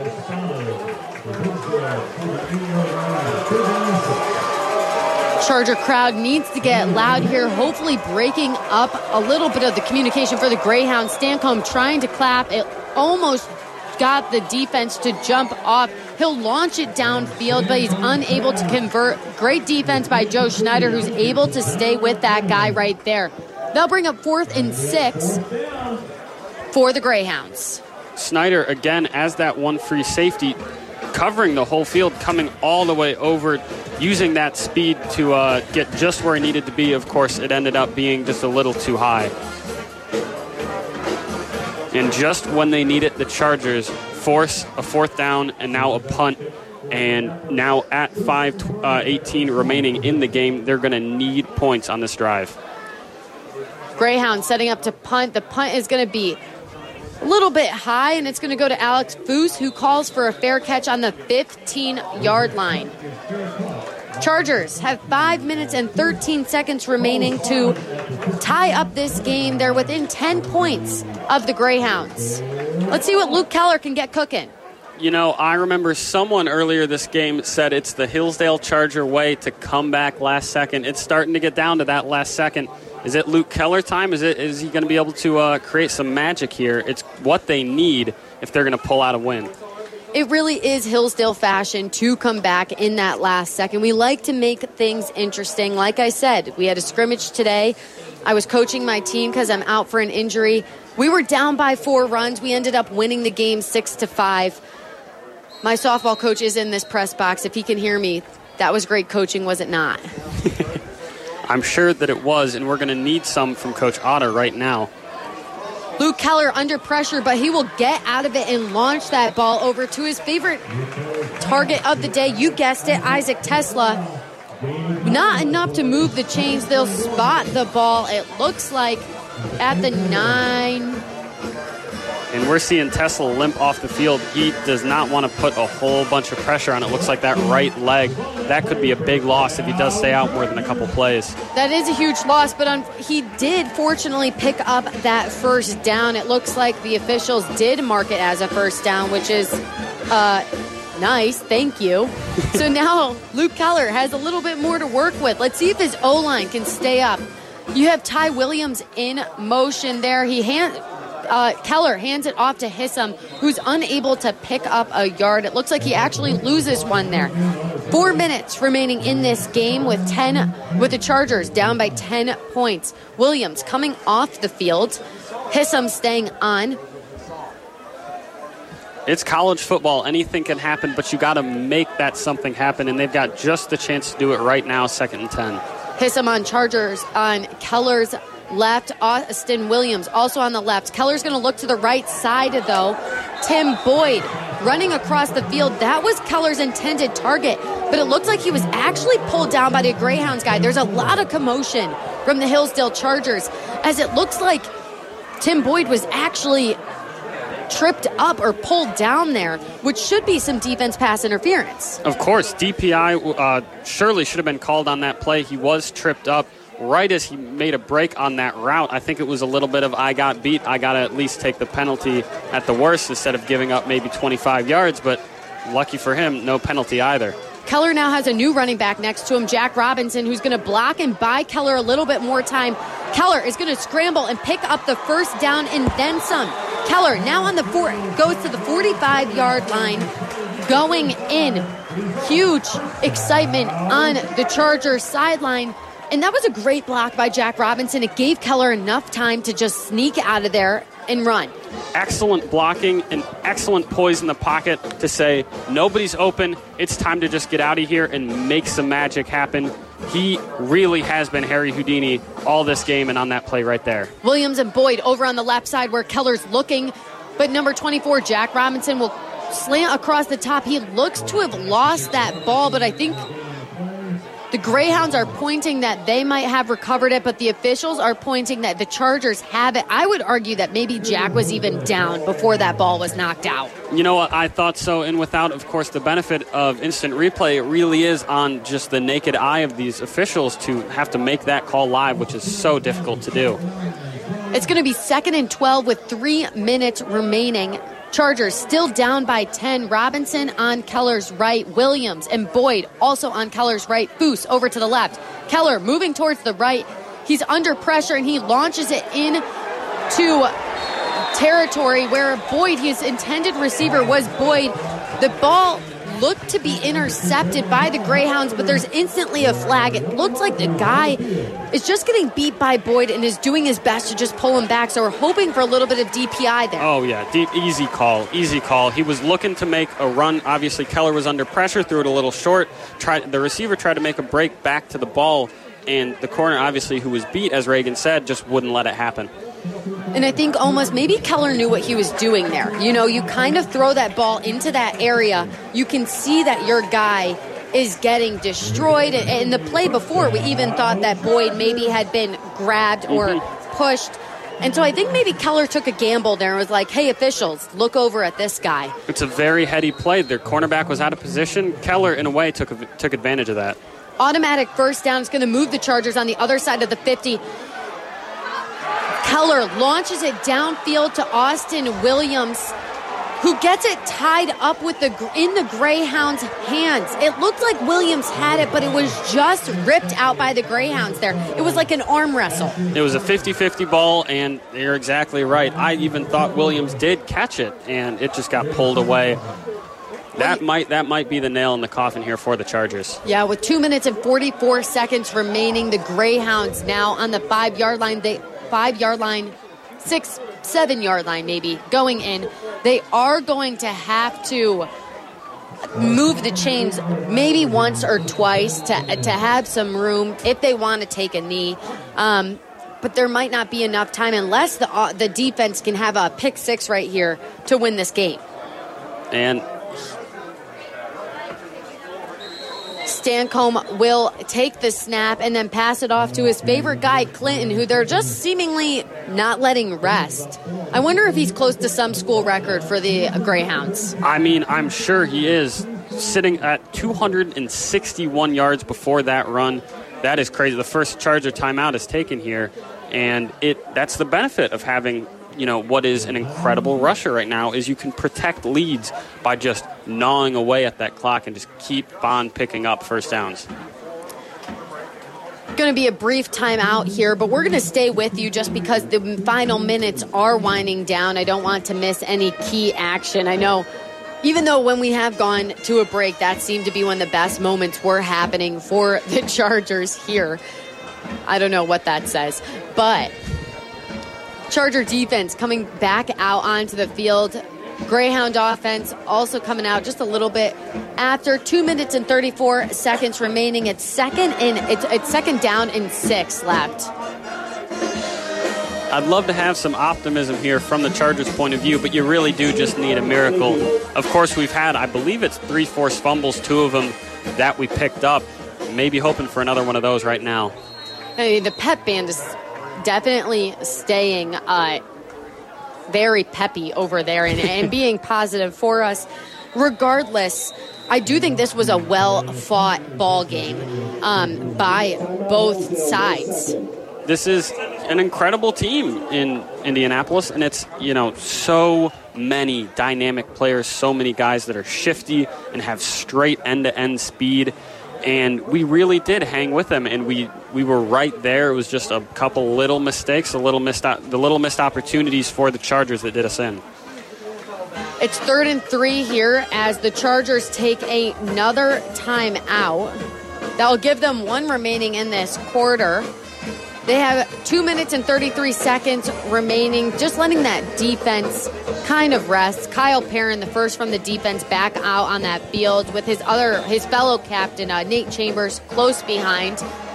Alex Anschutz looking over the sideline for his defensive call. Playing a great game today with some hard hits. The Chargers, now when they come to play conference, are going to be a better team because of the tougher competition that they're facing outside of their conference. I think that's absolutely right. Here's the third down snap on third and three. The give again to Clinton. Working on the right side, right near that marker. It's going to have to depend on the spot. Looking for the officials. They've been surprising me today a lot. They really have. Chargers taking another timeout. There you go. It is fourth down. They marked him just short. And barring an attempt here from Indianapolis, that does give the Chargers one more last around, one more chance. Of course, it is a two possession game, and they are now out of timeouts, but better a chance than nothing. Fourth and one, just like you said. Now, if I'm the Greyhounds, I wouldn't be going for it because I would want the Chargers to have the ball. You know what? I'm I'm with you there. If I'm if I'm the head coach, I'd actually just hand us the ball off. Right. I figure it's easier than you know giving up a punt return touchdown. I'm watching Charlie dance over there. Fun fact, Christian, I actually once was Charlie the Charger. Worst experience of my life. Now, why is that? Sorry, I'm being alerted by uh, Josh Calver over here, who works in our athletic department, that that's a secret. Charlie the Charger is in fact real. The Greyhounds will punt the ball. They are going to give it to the Chargers. I wonder if that's what they talk about in the huddles. Who Charlie Charger is? Who's Charlie the Chargers? Is it Reagan? Do you guys think it's Reagan? That ball is spotted at the 43 yard line. Foose receives it for a fair catch. Keller out on the field. He has two second or two minutes and 22 seconds remaining. Some nice twos on the board. Down by 10. Can Keller work a miracle? You know what? I wouldn't be I wouldn't be too disappointed if he did. Uh, but they have to work quick. Of course, they're all out of timeouts. It's got to be fast here. Keller has Logan over to his right. He'll have time in the pocket more than he had last weekend, which is important to note. He passes the ball over to Foose. It's broken up by Greyhound defense. They're looking over to the officials for some sort of call. It does seem like the Greyhounds are playing a little bit scrappier. They are they are being very physical out there. They've they've had a lot of calls. I I thought should have been DPI. That one actually I think was pretty good hand fighting on both sides. But those are the passes you need to make right now. Even if they don't work, you got to take a chance here if you're Keller. Williams and Boyd over on the right side. You have Harding as the tight end going up the middle. Keller is going to get a little pass over to Logan, who's going to be able to pick up the first down and then some. He has some quick feet. Keller is hit hard, but he pops right back up and runs down to get his his get his team quick in formation. He's looking at coach again. No timeouts remaining. The Chargers are going to have to work here. Two minutes remaining in this game. Keller snaps the the ball is snapped to Keller. Keller quick to the right side. He's going to pass it over to Michael Harding as his tight end who slides for a catch. He's going to pick up what looks about 3 or 4 yards. I wonder if you spike this here, or if they have a pre uh, snap pre-called. It looks like they are going to actually run a real play. Keller gets the snap. He passes it right back again to Harding, who picks up another three yards. It's now a third and four for the Chargers. I've loved Keller's decision making this entire game, but I don't know about that one. That's two passes in a row where you don't want to dunk it underneath because the clock is just going to keep running. Keller, for the first time in this game, looks to be a little bit flustered, but not. He's a, a pretty poised guy, and I've never seen him really uh, flustered at all, if any. But he looked to be a little confused right before that play, and now looks to be having a disagreement with Coach Otter. I'd, I'd be disagreeing with these calls too. Uh, a run on third and three with no timeouts left, that burned about. It's looking like 30 seconds now. I'm I'm really just so confused why they did that. There's now 45 seconds on the clock, and you can tell that Keller definitely disagreed with that play. He goes to Austin Williams. The ball is deflected by Greyhound defense. That's on fourth down. Keller screaming at the sidelines, whether it's the official or his coach. He seems to be disagreeing with the play. It's 38 seconds. The clock is stopped. Chargers down by 10. It's going to take some weird something dropping from the sky to win this game, Christian. Uh, I'd, I'd love a little Madden miracle. I, I've been down down worse there, uh, but I'm not. Man, I, I really just am so confused why they made those calls. Two dink and dunks, and then a run on first, second, and third with no timeouts. Now, in all that chaos, the Chargers seem to have moved the chains for a first down. Keller has some opportunity. He's scrambling now, but he'll get tripped up and falls to his knees. He's running to get his team back in formation. He has to be frustrated and just confused as to what Coach Otter is telling him to do. 22 seconds remaining on the clock. Keller in second and 18. Now relaxed in the pocket, he launches it downfield to Alex Foose, who reins it in right at the six yard line and falls out of bounds, stopping the clock. That's really smart by Foose. That's a veteran that knows where he is, has great field awareness, and knows to get out of bounds. You're not rushing up now. Of course, I think the issue is we, we do need something falling from the sky now. Is as great a play as that was. I, I don't know if there's much time left because we burned about a minute over three plays that got about six yards. 10 seconds on the clock. Keller with the pass. He'll throw it right into triple terror, the triple coverage where Harding was in the end zone. A flag is on the play. No doubt about it, that's DPI. The crowd wants it. Uh, a lot of us here in the press box want it, and I'd be surprised if it's anything else. And now, folks, I do want to remind you while there's six seconds left on the clock, there will be fireworks after the game. While I love to do commentary, I only specialize in commentary for sports games. I will not be doing commentary for the fireworks. We'll, we'll work on that. Maybe maybe next couple of weeks we can get some firework commentary. Interference defense number two. Fouls offset. Replay first down. So we do have offsetting fouls and uh, a first down now from the five. You, you need a strike now. Maybe leave a second on the clock. Onside kick, you get it, and then of course a hail mary. Easy enough as it sounds, I think. Yeah. Uh, a walk in the park. A walk in the Keller with the snap. He throws it into the end zone. It's deflected in and out of Harding's hands right in the end zone. That'll leave three seconds on the clock.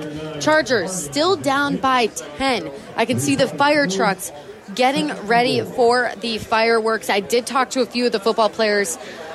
Unfortunately, I don't think they're going to be too thrilled about the fireworks if they did lose. The one uh, I will not name names. Josh Proney said he will not be staying for the fireworks if they lose. You know what? I don't think I would either. Oh, Keller throws it right into the right corner of the end zone. Austin Williams reins it in. What did that look like? Ben Roethlisberger to Santonio Holmes in the Super Bowl. I'm a huge Steelers fan, so I have to bring up that reference, but that is the best way to describe that play. I figured you would. I think I think you, you got to make you're, you're required to make one Steelers reference per game. Keller walking with the offensive coordinator there, and Nick. That quarter, that uh, offensive coordinator has been with the Chargers for 21 years. Hopefully, that these last two games, as the Chargers have fallen, uh, they're now, to now 0 2, have learned from these games and will be able to go and take the conference championship. They've been playing some really great teams, and to come within four points of a team that's nationally ranked in the nation is incredible. So the game comes to a close here. The Chargers fall to the University of Indianapolis Greyhounds 35 to 31. They put up quite a fight this game. It was definitely one that we knew was going to be good and the Chargers told me beforehand I talked to Kyle Kudla he said, "You know, we tend to play up to our competition." And this was definitely what the Chargers did there. Unfortunately, my Wi Fi is down right now, so I'm unable to get some stats, but there's no doubt that those leaders today were Keller and Tesla, and Alex Anschutz and Herzog played phenomenal games on defense. They really did, and it's it's really hard not to hang your head looking at a record of 0 and 2. But you have to look at the score and the way that you played and realize just how close you were, how hard fought every down was. Well, fans, I really appreciate you listening to our broadcast. We'll be back on the call with some more Charger football coming up soon. Don't go away so soon. I'm sure that there are some great shows on the station right after this. But for me, I will be heading out and watching the fireworks. I'm Reagan Genchieski here with Christian Peck Dimmitt on Radio Free Hillsdale 101.7 FM. You've been listening to Hillsdale Charger Sports on Radio Free Hillsdale 101.7 FM. Now back to our regular programming already in progress.